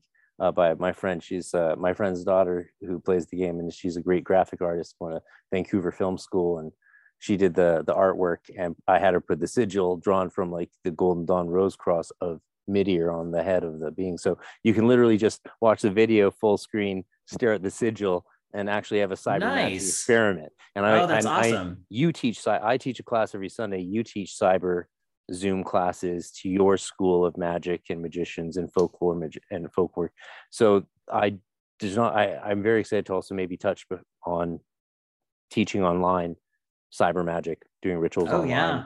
Yeah. I, I I love it. I um I've actually been teaching online um for several several years. Um and when I first started doing it, of course, it was in the context originally of um, the fairy tradition. And when I first started doing it, there was a lot of resistance um, from other initiates um, to the idea of doing any sort of long distance training. who And- attending or just like colleagues No, just people in the community because you know um, our our community has been rather volatile, and we don't necessarily get along with, with one another. Um, some of the lineages are actively at war with one another. It's it's really boring. it's it's the same shit we're in my world bro it's just it's it's absurd it's absurd but you know it's it's usually based in people you know it boils down to the same thing that it always is it, it's it's fundamentalism you know people decide that the way they did it is the right way and if you're doing it any different you must be wrong and you must be stopped. And um and it's it's it's crazy man you know and and people get really like wrapped up in it. And i've been threatened. I have been cyberbullied. You've um, gotten handwritten threats. handwritten? No i wouldn't say handwritten. You i've gotten You said that on the email. podcast that people hand wrote a rant. oh you. i mean i've gotten like yeah th- honestly most of not necessarily from fairy people but I know, would I've- love I've a had- handwritten letter from someone. It doesn't matter what they say. I won't call. I won't call the Canadian Tribunal of Human Rights for hate speech. write me a write me a handwritten letter. It's been. I haven't got. I used to write letters all the time to my magical friends. One in New Zealand, one in the wilderness of Canada. My whole teenage years, handwritten letters in calligraphy, yeah quoting Ginsberg. You know, making up nicknames for each other, like 20, 30, 40 page. nobody does all that the anymore time. Yeah. nobody does that They were works of art. They were so good that we would read them to our friends at the coffee shop, and everyone would just marvel at the quality of the writing and the human stories we told. It was like, you know, the 90s version of the Kardashians. Yeah. but now but now it's just on a you know Thumbs up. 30 second TikTok or whatever. That's, you know, that's what's taken that place now is, you know, just everything on social media. No, I never got like handwritten um, threats from fairy people. Um, because honestly, the fairy people wouldn't want to give me samples of their handwriting, Oh, you know, so there's that. and now But we're the- back to black magic. Let's and now go. we're back to black magic. Let's So, do it. um, Let's fucking do it. all right. We got we got I actually love the term. left. I will say I love the term black magic. I know that it gets a lot of um, um, bad rap nowadays because people conflate it with racial issues. And but I yeah that, that's a big thing now. And I'm like, come on, that's not that's not what we're talking about here. Um, The, to me, the idea of like black magic. I thought that was in just terms a of- No, no, seriously not. In fact, I've brought it up before. Black I've, magic I've been like I've been shouted down. Like I was teaching an event um, and. I mentioned this great quote. I think it's a great quote from the late Victor Anderson. And um, the quote is White magic is poetry, black magic is anything that actually works. And I love that quote. And, um, but I mentioned this, and this woman got so bent out of shape, and oh, this is racism, and blah, blah, blah. And I tried to explain this has nothing to do with like black people this is you know black magic is different. Yes there has been a racial element for some people because a lot of times white people would look at the spirituality of black and brown people and be scared of it and then that becomes black magic. But there's a lot more that was black magic than just what black and brown people were doing. You know it was anything that was hidden. You know it was anything that you know purported to be um tapping into the hidden secrets of nature and and trying to manifest our will you know sorcery if if you will. And um i think that black magic like the term black i see it is very similar to like the term black that we use for the term black hole. You know it's not you don't see it directly. It's hidden. It's the hidden nature. It's like the occult. That's what it means. Occult means hidden yeah, you know, yeah. and and so it's the- to me it's the same thing. So black magic is really just it's it's the hidden nature of nature. You know it it, it- is our way of tapping into something that is hidden that, that, is usually beyond our normal perception. And now we're tapping into that and and hopefully causing change. So i, I actually love the term black magic the black arts the dark arts all of it. It's it's a, Um, it's an interesting thing to read your perspectives on hexes and and uh, jinxes and curses. I mean, because in in black magic, in my tradition, means magic designed to hurt someone else, like you know, especially against their will. Um, and I think that is a. It's fair to say that that's a tradi- uh, accurate traditional definition. yeah i would say I mean, so I mean, it's very much in line. Like the, if we go all the way back, I, when I was in 2019 doing my European lecture tour, I got to go to a lecture at the British Library where this scholar on his PhD thesis had studied the addition of this little Assyrian tablet chunk that had gotten discovered and attached to a larger piece that allowed a new interpretation. And it was on the laws about witchcraft and magic and sorcery. And what it clarified was that witchcraft was illegal because it was designed right. for someone else. Now, right, of course, right, it's the Assyrian word for witchcraft, but that's like the closest equivalent we have. Yeah, it was magic designers, and it was it was fascinating to hear because, like, I mean, not only has this stuff been around forever, um, you know, we had a hiccup post Enlightenment, but not that big a hiccup. you know, if you actually read all the the grimoires and the literature and orders like Rosicrucians that were around that whole period. It's like, oh no, magic was alive and well it was just like kings and queens and their ministers that were actually doing it. like the guy who ran England for a while while James the First was out of town was the main Enochian practitioner of his day. And he was the military dude who ran England for a while. You know what he was doing every night in the palace. Right, right, right. Right, because he well, had all about, he had all John Dee stuff. He was the guy yeah. in that period. Well, you think about stuff. those types of magical systems too that that tend to be on one level, you know, kind of um, complicated and heady and rely on a lot of study and maybe even um, objects that are hard to come by. And that's obviously set apart from things that are more like primal or shamanistic, you know, in nature, where, you know, it's more the land, you know, and, and working with the land as opposed to, you know, more mental or or even celestial, you know, type of type of magic, but they all kind of the, the Venn the Venn diagram is there. They all come together, mm-hmm. you know, at some point. The, the center of all magic, but magic is pretty diverse. It's as diverse as life.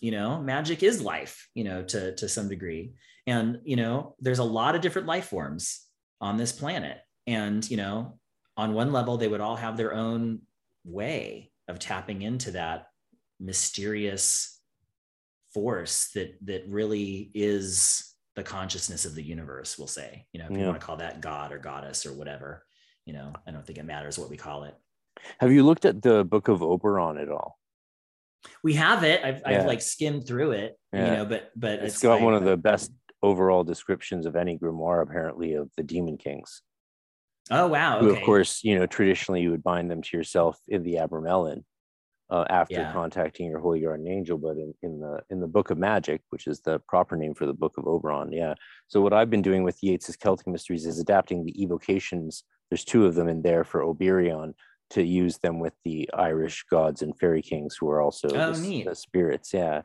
and that's what i've been working on i mean i did the first series two years of operations from 98 to 99 and then just you know here and there over the years.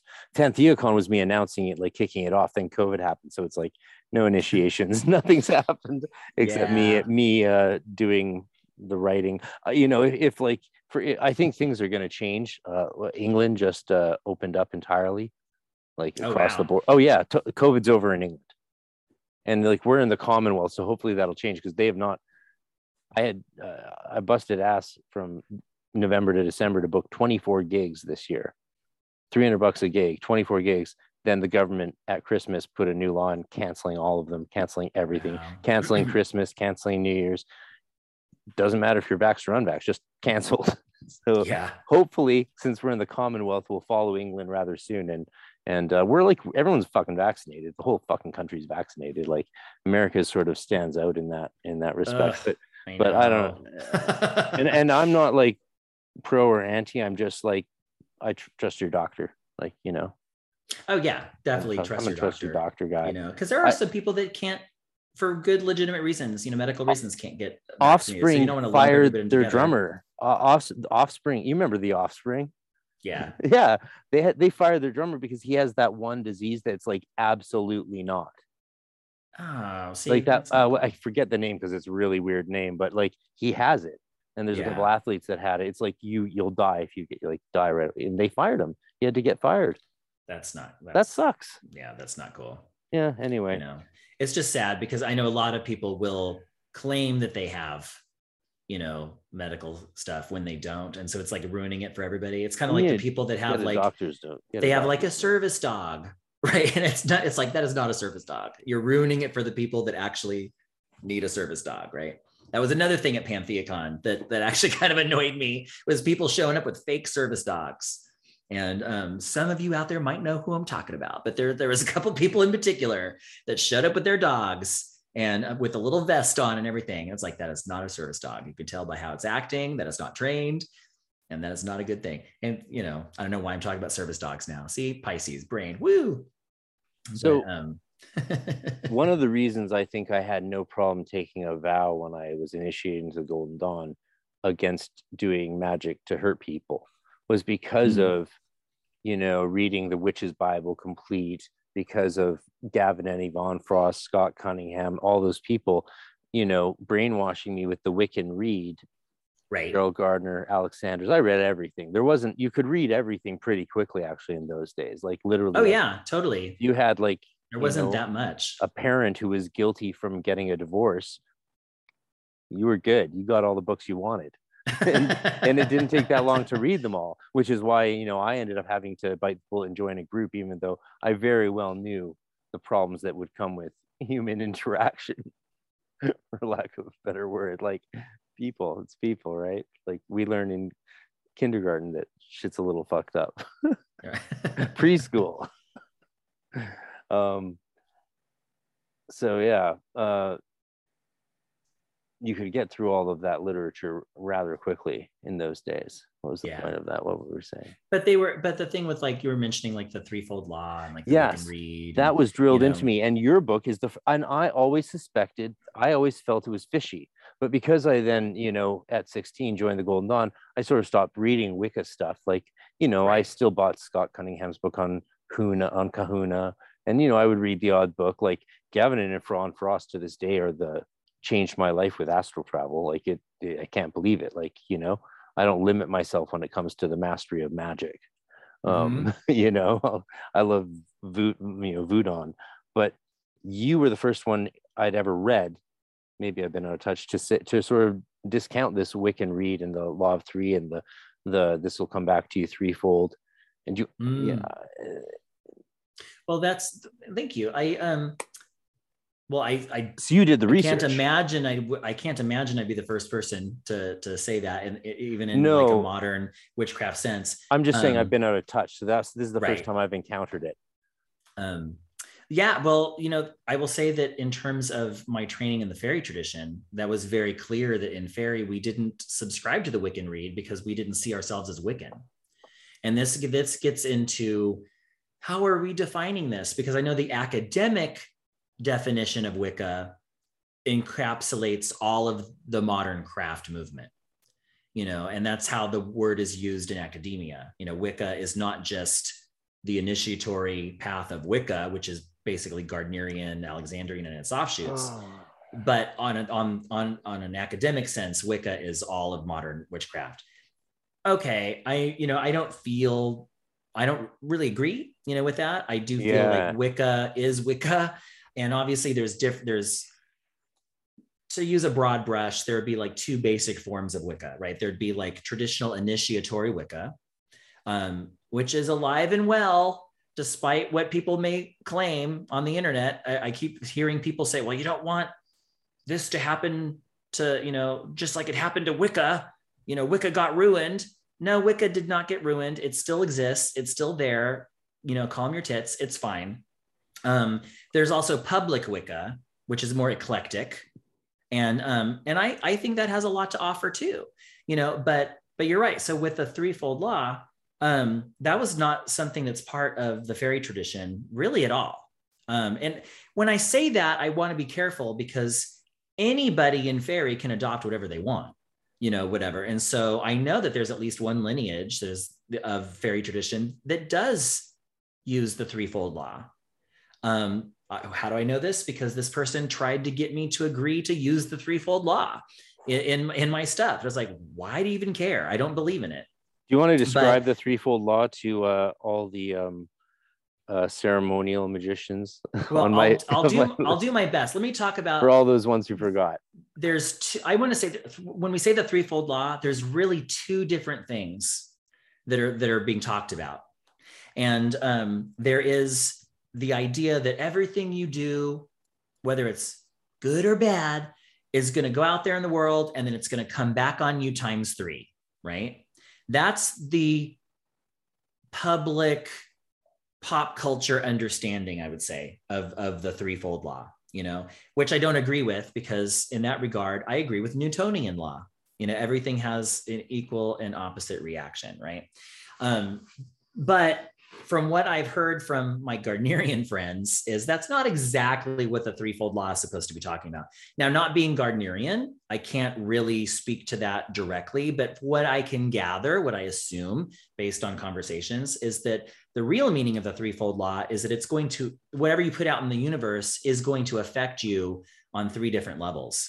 And that might be mean um, body, mind, and spirit um, if I was to adopt that into a more fairy tradition witchcraft understanding, um, we work with a model called the three souls. And so I might then say, oh, yeah, everything I put out in the world is going to affect my three souls. You know, okay, I could accept that. But the idea that I'm putting energy out in the world and somehow it's being magnified 300% and now coming back to me is frankly absurd. Yeah. Um, but I also think that it served a point in, in modern witchcraft history toward making witchcraft more palatable to the masses in terms of not being afraid of witches, because if people were afraid of witches, they were more likely to persecute and, you know, hurt witches. Yeah, it seems when, like you believe that, in fact, point of fact, to call it like it is, that 20th century witchcraft authors sometimes flat out lied in the form of yeah. just for protection. And co- I think know, that's true. Yeah. I think I think sometimes it was lying. I think sometimes it was them believing it because their own teachers taught them that, and so they had no reason to disbelieve it. Um, but I feel the same way. The same thing was present in views of sexuality. You know, when I was a kid and I was first reading books on the craft, I remember reading a witch's Bible complete and them just asserting that, you know, oh, witches, witches don't do orgies. You know, we don't do this. We're accused of all this stuff. We're accused of having, you know, wanton sex and you know, you know, sex parties and all this stuff. And we don't do that, you know, and they were very prim and proper in how they um, said they would do, even like with sex in magic, like in was, like some big grove with an owl statue. right there you go. You're talking about like the the Bohemian Grove. There you They're go. like you you dirty Wiccans, and they've been doing yeah. Mark Twain. right, I know, right? But part of that could be also that that's how they were taught. You know, so so the whole thing of oh yes, well in in the case where we're actually going to do like you know the sacred marriage, you know the the the the the great rite, you know where the the priest and the priestess, you know, have ritual sex in in those books they would talk about yes they're going to do that but they're going to do that privately in the other room you know um, or at the, the the the most scandalous i would get from the books of the time was somebody i can't remember what book it was but the the priest and the priestess apparently were described as having sex in the middle of the circle but everyone turned their backs. So no one was watching them and somehow that was supposed to make it better or make it less scandalous or whatever. Yeah. And I'm like, that's just somebody's kink right there. I don't know. That's just, you know, that's yeah, I've never done anything like that in any ritual or magical setting at all, like at all, outside of like PantheaCon. PantheaCon was rife with that, right? um, I, I mean, I have, I've, I've certainly worked sex magic in different ways. Um, I talk about that quite frankly in my upcoming book, The Satyr's Kiss, um, where I, I do talk about um, um, sex magic rituals that involve either just individual or couples or groups. And and i thought that that was important to put out there because this stuff exists. It's real. And i also know other groups do that. You know i i have a very limited connection to um, a, a, tradition called the minoan brotherhood. And um, from my uh, limited exposure there i mean there's a lot of sex magic that happens even group sex magic you know and there's an established tradition um, that has been around for you know longer than I've been alive, you know, and um, you know, so these things happen, but people don't really talk about it. When they talk about it, they like to kind of whitewash it, and that's what I felt even as a kid reading these books. Um, I thought, no, there's something else because I just instinctively knew, even before I was sexually active, that that sexuality was so powerful you know and that there was something about the carnality of the craft that was so potent yeah. and necessary. And yet the books at the time really downplayed that even if they discussed it at all which usually wasn't. It was all very whitewashed and and made prim and proper. And i think it was for public consumption you know because you know most people wouldn't have been able to really accept that you know at the time. Um, but I like to think that we're living in a space now and a time now where we can be more um, frank about what we're doing and what we think is important. Um, and that's why I wrote the Satyr's Kiss because I felt that there needed to be something out there that actually affirmed this. That was like, no, we're going to do this, and yeah, it's hot. We're going to have hot sex, and that doesn't mean it's any less important or spiritual or magical. We can have hot spiritual magical sex we can have hot spiritual magical group sex, and that's okay. And and if you don't want to, that's okay too. And so here's alternatives. Here's how you can do these things in a non-sexual way, right? So I wanted that to be out there. I didn't want to force sexuality on anybody, but I wanted to provide an opportunity for people to incorporate their full sexual eh, being into their craft because we shouldn't be holding anything back, you know, from our magical work we need to just put ourselves fully in in our work and if it's Amen. sexy and hot that's great. If it's if it's silly and ridiculous that's great too. Sometimes both together that's fine. We can have hot silly ridiculous sex and that's okay that's magical too. Um, but again the books at the time i think were more focused on how do we get the public to not be scared of us. And this is also one of the reasons why i think that like well, it's still a um, struggle today. Like, you know, it's still a know, struggle today. If you can be in a university and be like, well, I'm into Reiki, but if you're like, I'm a Solomonic magician, like you yeah. might not get tenure. Let's be honest. No, I hear you. And it, I, I'm it's, no means it's saying strange how we're, we're like only selectively tolerant. it's kind of like it's actually kind right. of parallel in a weird way to the the whole Asian thing of the universities right now. You know, it's like that's a problem because they're like they're actually discriminating against for being better than everyone else. You must oh, know about I, that. I, I don't oh, know. You don't know about no. the Harvard Harvard not admitting Asians. Oh my god, it's crazy. No. Oh oh oh, dude, sorry. Oh my god, no. oh, it's no, crazy. Never heard of that. Oh, you don't even know. That's we're all in bubbles these days. Up. Hey, yeah. So like, yeah, because because they're like they're not counted as as um as people of color because their stats are too high across the board. So they're actually let in less than whites and people what? of color and anyone they're they're the bottom of the rung for getting in. Oh my god because so if the, if it was pure meritocratically it would be like all asians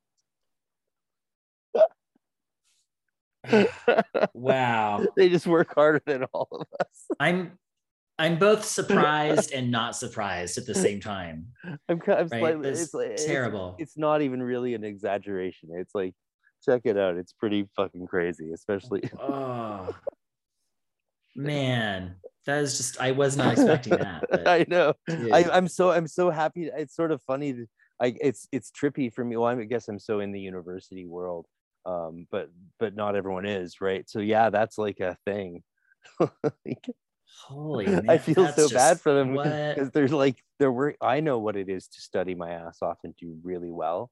So like if someone's doing like the best and to know that they're held back because they're doing the best, that just oh that's gotta God. hurt. That's gotta suck so That much. is like oh yeah. as if our society wasn't fucked up enough. You know, you know who did a good bit on that was Hasan Minhaj on Netflix actually in his little comedy social issue show he got he got his show is super successful and he's an Indian comedian, right? Hasan mm-hmm. Minhaj. Oh, his thing, Homecoming, his special Homecoming King is one of like the finest performances of anything on stage I've ever seen. Oh wow. Oh yeah, amazing. And his show after like what, even though it was skyrocketing in popularity, got taken down after he did a scathing bit on on Saudi Arabia. oh man. Who of course like you know you can't you can't attack Saudi Arabia if you're in the US. Like, yeah, you're, you're canceled. you're canceled. Don't you know that? Don't you know that? It's like the most open secret in the world. yeah. Well, I mean, gosh, I would, I kind of uh, suspected that just it's after like, 9 11 when it was like, hello, they're the ones that attacked us. So we're going to attack somebody else. We're not actually going to address the problem. We're going to turn over here and attack I was else. watching Like, the towers fall 8 a.m. at Corpus Christi College. And then it was like, let's attack Iraq. And it was like, what is going on? And and that's when I started like con- reconsidering like the holographic universe and simulation theory and and all that sort of stuff. I started being open to things. Still took me a few years. I was 24 before i took my first toke of weed and 30 before I or 25 before I explored psychedelics in Ireland and and got into the entheogenic realms. But like our reality, brother, it is uh it is not what we think it is. Um and and that's probably because we see less than 5% of it, right? And that's why there's fairy realms like the the sídhe and and uh Right. and these rooms Yeah. can can you maybe um we don't have much time left and uh uh i appreciate you coming on but maybe we can just bang a few things out of the park um Yeah, absolutely. about your perspective because i obviously i have a lot of listeners who are in love with everything we're talking about what would you say is um oh your favorite technique for for uh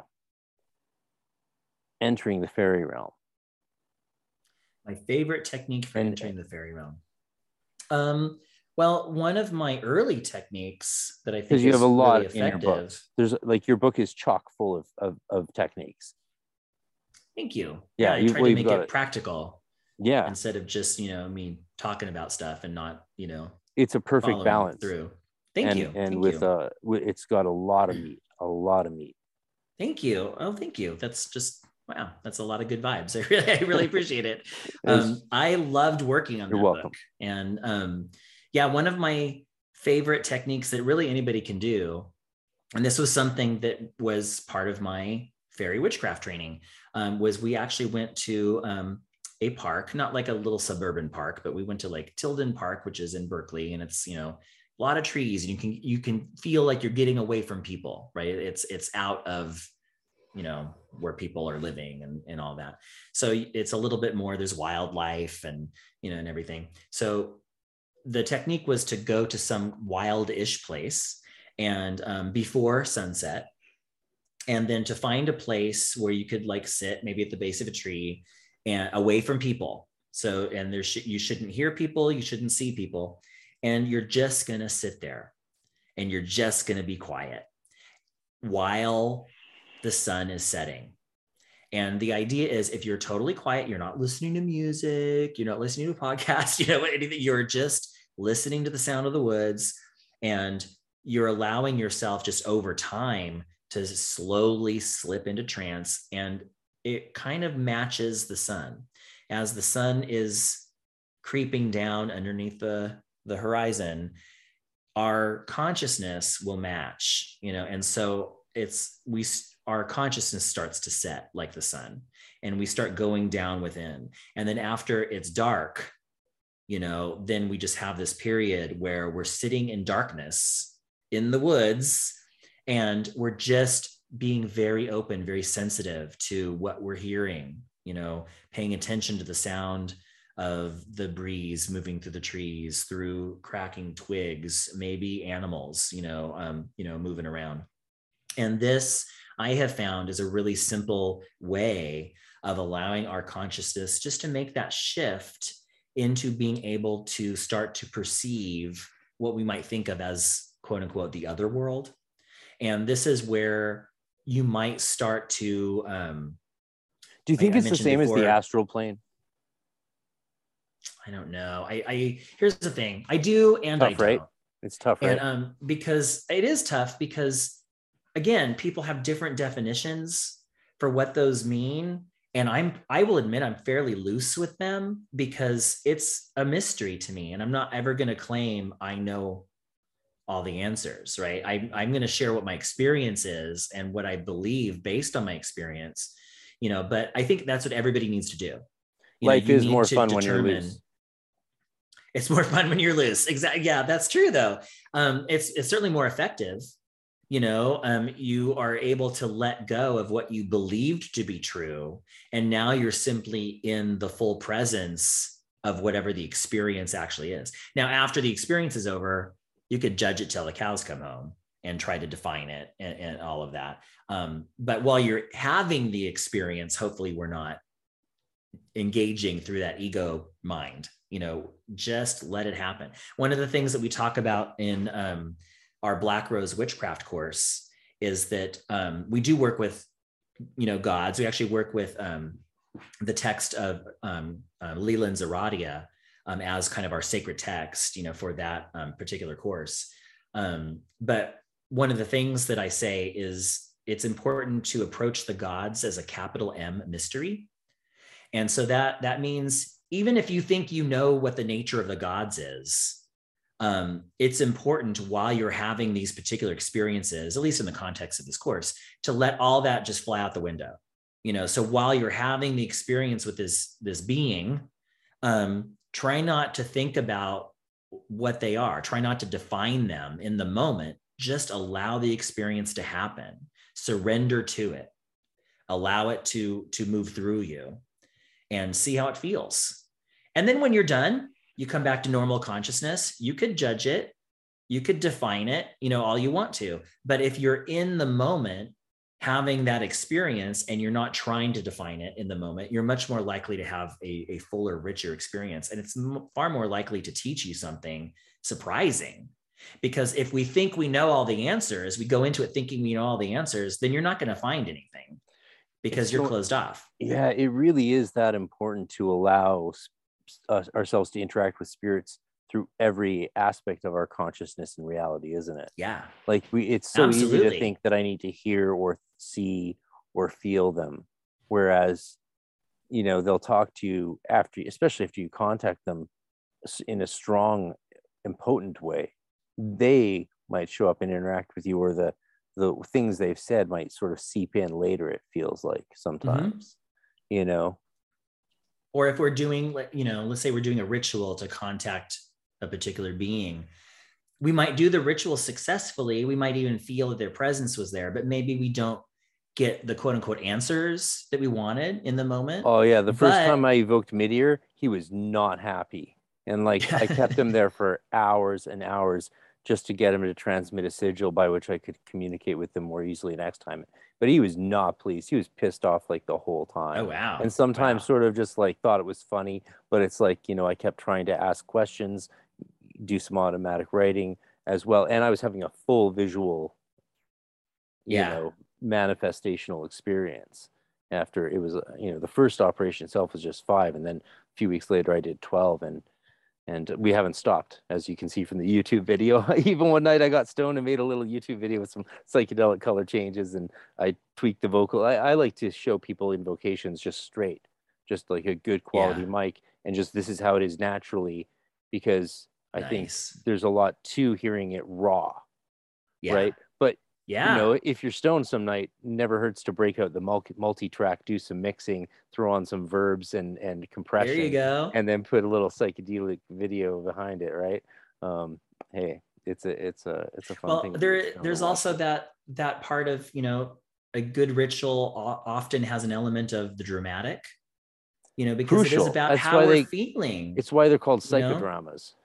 Right, exactly. You know, the, you know, it's about opening up your senses yeah. you know and and allowing yourself to become affected you know but we spend so much time in normal waking consciousness trying desperately to be unaffected by the world even though we still are but we're trying so hard it's like we're white knuckling our way through yeah. ritual is important because it can help us to to to let go and letting go is not an easy thing anyone who's done any of those silly corporate bonding experiences as exercises. You know, there's a whole thing about like you hold onto the pencil, when you make a fist. Hey man, count for a minute, right? And I, then you got to let go, and you can't let go, right? Because letting go is hard. It is hard. It is very hard. Yeah. Um, you know, there's a uh, some there's a movement in grimoire magicians these days um, where some of them, like Adley Nichols, are um, purposefully not going in into any trance states leaving their like room lights on and everything and just calling the spirits to the extent that like just and they're letting their critical mind go i've you know like people are like, oh, but you're you're you're still focusing your mind and hushing your critical mind. They're like, no, no, I let it just go. I want to see if the spirits show up in all of that full thing. And you know, so as a Yeah. result, it seems like they're getting some very um, physical and radical appearances and manifestations. Oh, though often, though, yeah, it's it's a fun idea. It's like actually, why not? Why not? You know, especially um, with Solomonic magic, if you're observing purification times and doing everything properly, it's a power. That's a powerful sympathy, right? Like that's yeah. you know that's that's uh, inclined to make things happen. I mean, we've all, Like, I- seen stuff. I can see where there might be like a, a prejudice against that idea because of course it goes against like what people have often been taught, you know, um, 'cause I will admit, you know, I, I preferred like, I, I want to go in my dark room. I want to light a candle, Oh you yeah, know, whatever. And it makes, it just, it sets the stage. Right. But that doesn't necessarily mean that that's the right way to do it. You know, we, we touched on like cyber magic and teaching long distance earlier and I- we Oh, yeah. really get into it, but I wanted to say that I didn't think that that was something that was viable. Before I didn't think it was I viable. Did it. we did we tried it out one time and, and sean was in the class and we did an, i did a basic heptarchial uh, evocation enochian operation and it was so powerful afterwards universally everyone was like oh yeah we're going to keep doing this this is crazy Yeah. like it's Yeah. definitely not the same as being in person but it's definitely not nothing it's actually quite a lot So, Right. It's not the same, but it's not even necessarily less than. It's just it's different. There are some things that are hard to approximate, you know, whatever, but you can make adjustments. But my first experience was I was invited to a teleconference ritual, like on the phone. And um, and I thought, oh, what a lark, I'll do it, right? And which was kind of hubris on on, on my end. And um, luckily, I didn't say anything to that effect. But I, I went there, and I just thought, oh, this would be funny. And then when the ritual started, I felt it, and pretty much just the same as if the circle was being cast in my room. You know, physically, I was like, I feel this. It shifted my consciousness in the way it needed to happen. And so that's what taught me oh, this can be done long distance. And so fairly early on, I started um, experimenting with teaching the fairy tradition long distance. And in those days, I used Skype. And um, and what I realized was we still can have a shared space together. It's just that that space is not physical. mhm. And if if we claim to believe in the magic that we do, if if if I believe that I can cast a spell that could potentially alter the world or change something in, in the manifest world, why would I then think that doing a class over Skype or now Zoom, you know, would automatically be ineffective? You know, Yeah. I think the resistance I got was simply people hadn't considered it before yeah and people often will consider that their learned experience is the baseline you know for everybody else but i got a lot of flack i got a lot of resistance to it but i've been doing it for years so when covid happened i had already been doing this Oh, for several lucky. years and so i didn't have to do any adjustments it was just that's for me it's normal you I know? didn't even have the guts to try it for the first year of COVID, and I'm glad I did. Yeah, I think the way to think about it, I've learned from doing it now every month with my weekly class, is uh, and we do a- we do either basically Enochian purist like John Dee style, just Christian prayers, no LBRP, no banishing rituals, nothing like that, just all of Dee's prayers, the conjuration, the Enochian calls, and then the the con the operation, and we do that, or we do Celtic fairies. It's a very Right on, like interesting mix. That's yeah. That's we're gonna get we're gonna get into it. some Shem angels this year, but but yeah, it's like hey, it's a good it's a good mix. That's a good you know you can't really go, yeah whatever. it's been such an honor That's having you on, brother. I'm so glad. I'm so glad that we didn't get to any of my questions. Everything we talked about was way more interesting than my my questions. Um, though uh, the quotes in your books I had had marked are excellent. People should just buy your book. They should just go get your book. And I hope they betwixt and between is the first one if you're a beginner. And does the code Yes. magis does the code magister still work? yes yes so you can get a month free at your online school of witchcraft and wizardry using the code magister. you can yeah if You you go to Fill in the modern yeah go go to modernwitchuniversity.com and um, that's where we house all of our online classes but the big one our big class is black rose witchcraft and that is roughly a year. Um, you it could be longer because it's it's self-paced but it won't be less than a year how it works is every every seven days the next lesson will unlock and there's 52 lessons. And we also have a very active discord server. And so you would get the the invite and the passwords for that you know in your first lesson. Um, and then so we've got a, um, close to 250 people on the discord server who are you know at various stages in the course. And we've got um, people who have been initiated and are now serving as mentors you know. Yeah, so there's a had- lot there's a lot going on. You've had like close to a thousand people go through your school so far, eh?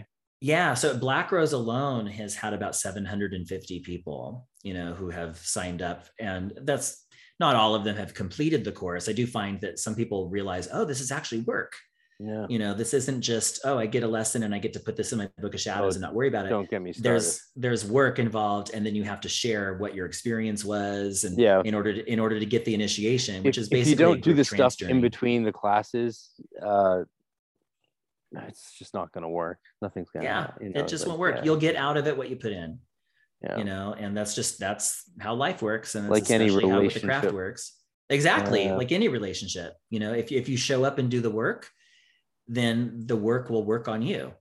And that's what it's about. It's not about just accumulating knowledge. It's about lived experience. You know accumulating knowledge whatever. There's books for that and you can read books but a book isn't going to initiate you into the craft. It could give you the steps that you need in order to maybe do those things on your own you know Yeah. um you know My, but my dear friend it's not who the same. my dear friend who took me to the PantheaCon was Marilyn Mother Bear. She's who's you know BFFs with Oberon and that whole crew up the mountain.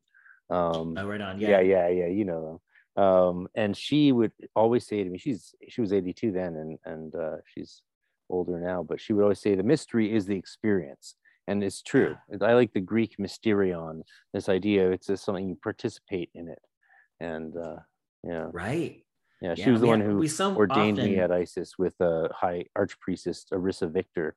If you ever met Granny Rainbow over the years, oh i haven't but uh, Yeah. that sounds delightful can I leave Um, you with but- one little fun thing? So in grade eight, we did Macbeth, and you could write your favorite three picks, and I wrote which one, which two, which three, because I was deep into Cunningham as well as Don Kraig's Modern Magick, and the teacher said no, and denied all three of my top picks. I said why? She's like because witches are only girls. ah And so she cast me as Hecate. huh okay I thought I- you'd appreciate that little story. I I, i don't it out of the park. understand that but that's that is crazy to me i As mean first of all I got to experience my first accidental god form on stage there you go well there's that channeling. You know? accidental god form Yeah, But but, don't also, you love like, it? Don't you love it? That's Waldorf weird school logic for you. gender like forcing Yeah. gender roles you know It was the early God, we need to be done with that we need to be done with that You can't be a witch because you're not a girl, but you can be a goddess. It was so confusing. No wonder I it turned all. out this way. you can be it all have it all man Hey, I You know? I would have asked to be Hecate if I thought they'd cast me as a goddess, but Macbeth was played by a girl and I played Hecate. Maybe we were just actually ahead of our time, i don't even maybe they were, like, understand advanced That's- ahead of their time. there you go Total i, I got but that's so weird about the you can't be the witch though like Yeah, I know. literally weren't they described as having beards too i'm like come on I mean, I didn't have one when I was 13, but anyway, thank you so much for coming on. This has been a real treat. I hope we can talk again. Um, oh absolutely uh, thank you so maybe, much for uh, inviting me yeah, no, it's I've had a just been, blast. uh, awesome. Thanks so much, Storm. And oh my uh, pleasure my uh, best wishes to your husband and to Devin and to Matt. And, uh, you know, maybe we'll do a roundtable sometime in, in the Woohoo. future. That would be cool to talk about maybe, I don't know, psychism in an in depth way. There's not Oh, enough neat. of that out there, I think, you know? Yeah, I agree, and I think that's You know? why also Matt's book has done so well. Is it really hit that that sweet spot? You know, you know that's so necessary. I know, lucked the out. with- psychic development end of things. I think is so necessary. I think I really I got a lot from the books that were around when I was young, but I got so much out of the Golden Dawn training, and to see Matt put out a book that brings a, what I consider equivalent to like Golden Dawn psychic development techniques to the general public in a in a more friendly way that's less, you know, Golden Yeah. Dawn. It is well, what that's it is. awesome. It is. I I- I think it's it's that's why that's why I have it. That's why I recommend it. So blessings to That's all of you. thank you. I will certainly let him know too. That's that's high praise. Thank you. Anyway, all right, well, hit record. Stop. Hermetic Science Enterprises is a publishing company based in Scotland, UK, that specializes in Western esoteric printed literature as well as educational videos. With various imprints under its belt, its roster consists of grimoire tradition literature, alchemical works, Golden Dawn tradition books, and the several texts and videos originally belonging to the philosophers of nature. Besides its downloadable videos and standard hardcover edition books, Hermetic Science Enterprises also produces beautiful and precious limited fine edition books that are true pieces of art. For more information to order any of its products, please visit www.hermeticscienceenterprises.co.uk. That's hermeticscienceenterprises.co.uk. And as a lot of you know, I've uh, talked with the publisher Lenny on the podcast before, including a six hour epic uh, extended version on the Patreon, and uh, seen the fine edition of his new grimoire of Scot's Discovery of Witchcraft, which is only available for purchase up to 50 limited copies uh, till the end of May, I believe. So check it out now hermeticscienceenterprises.co.uk.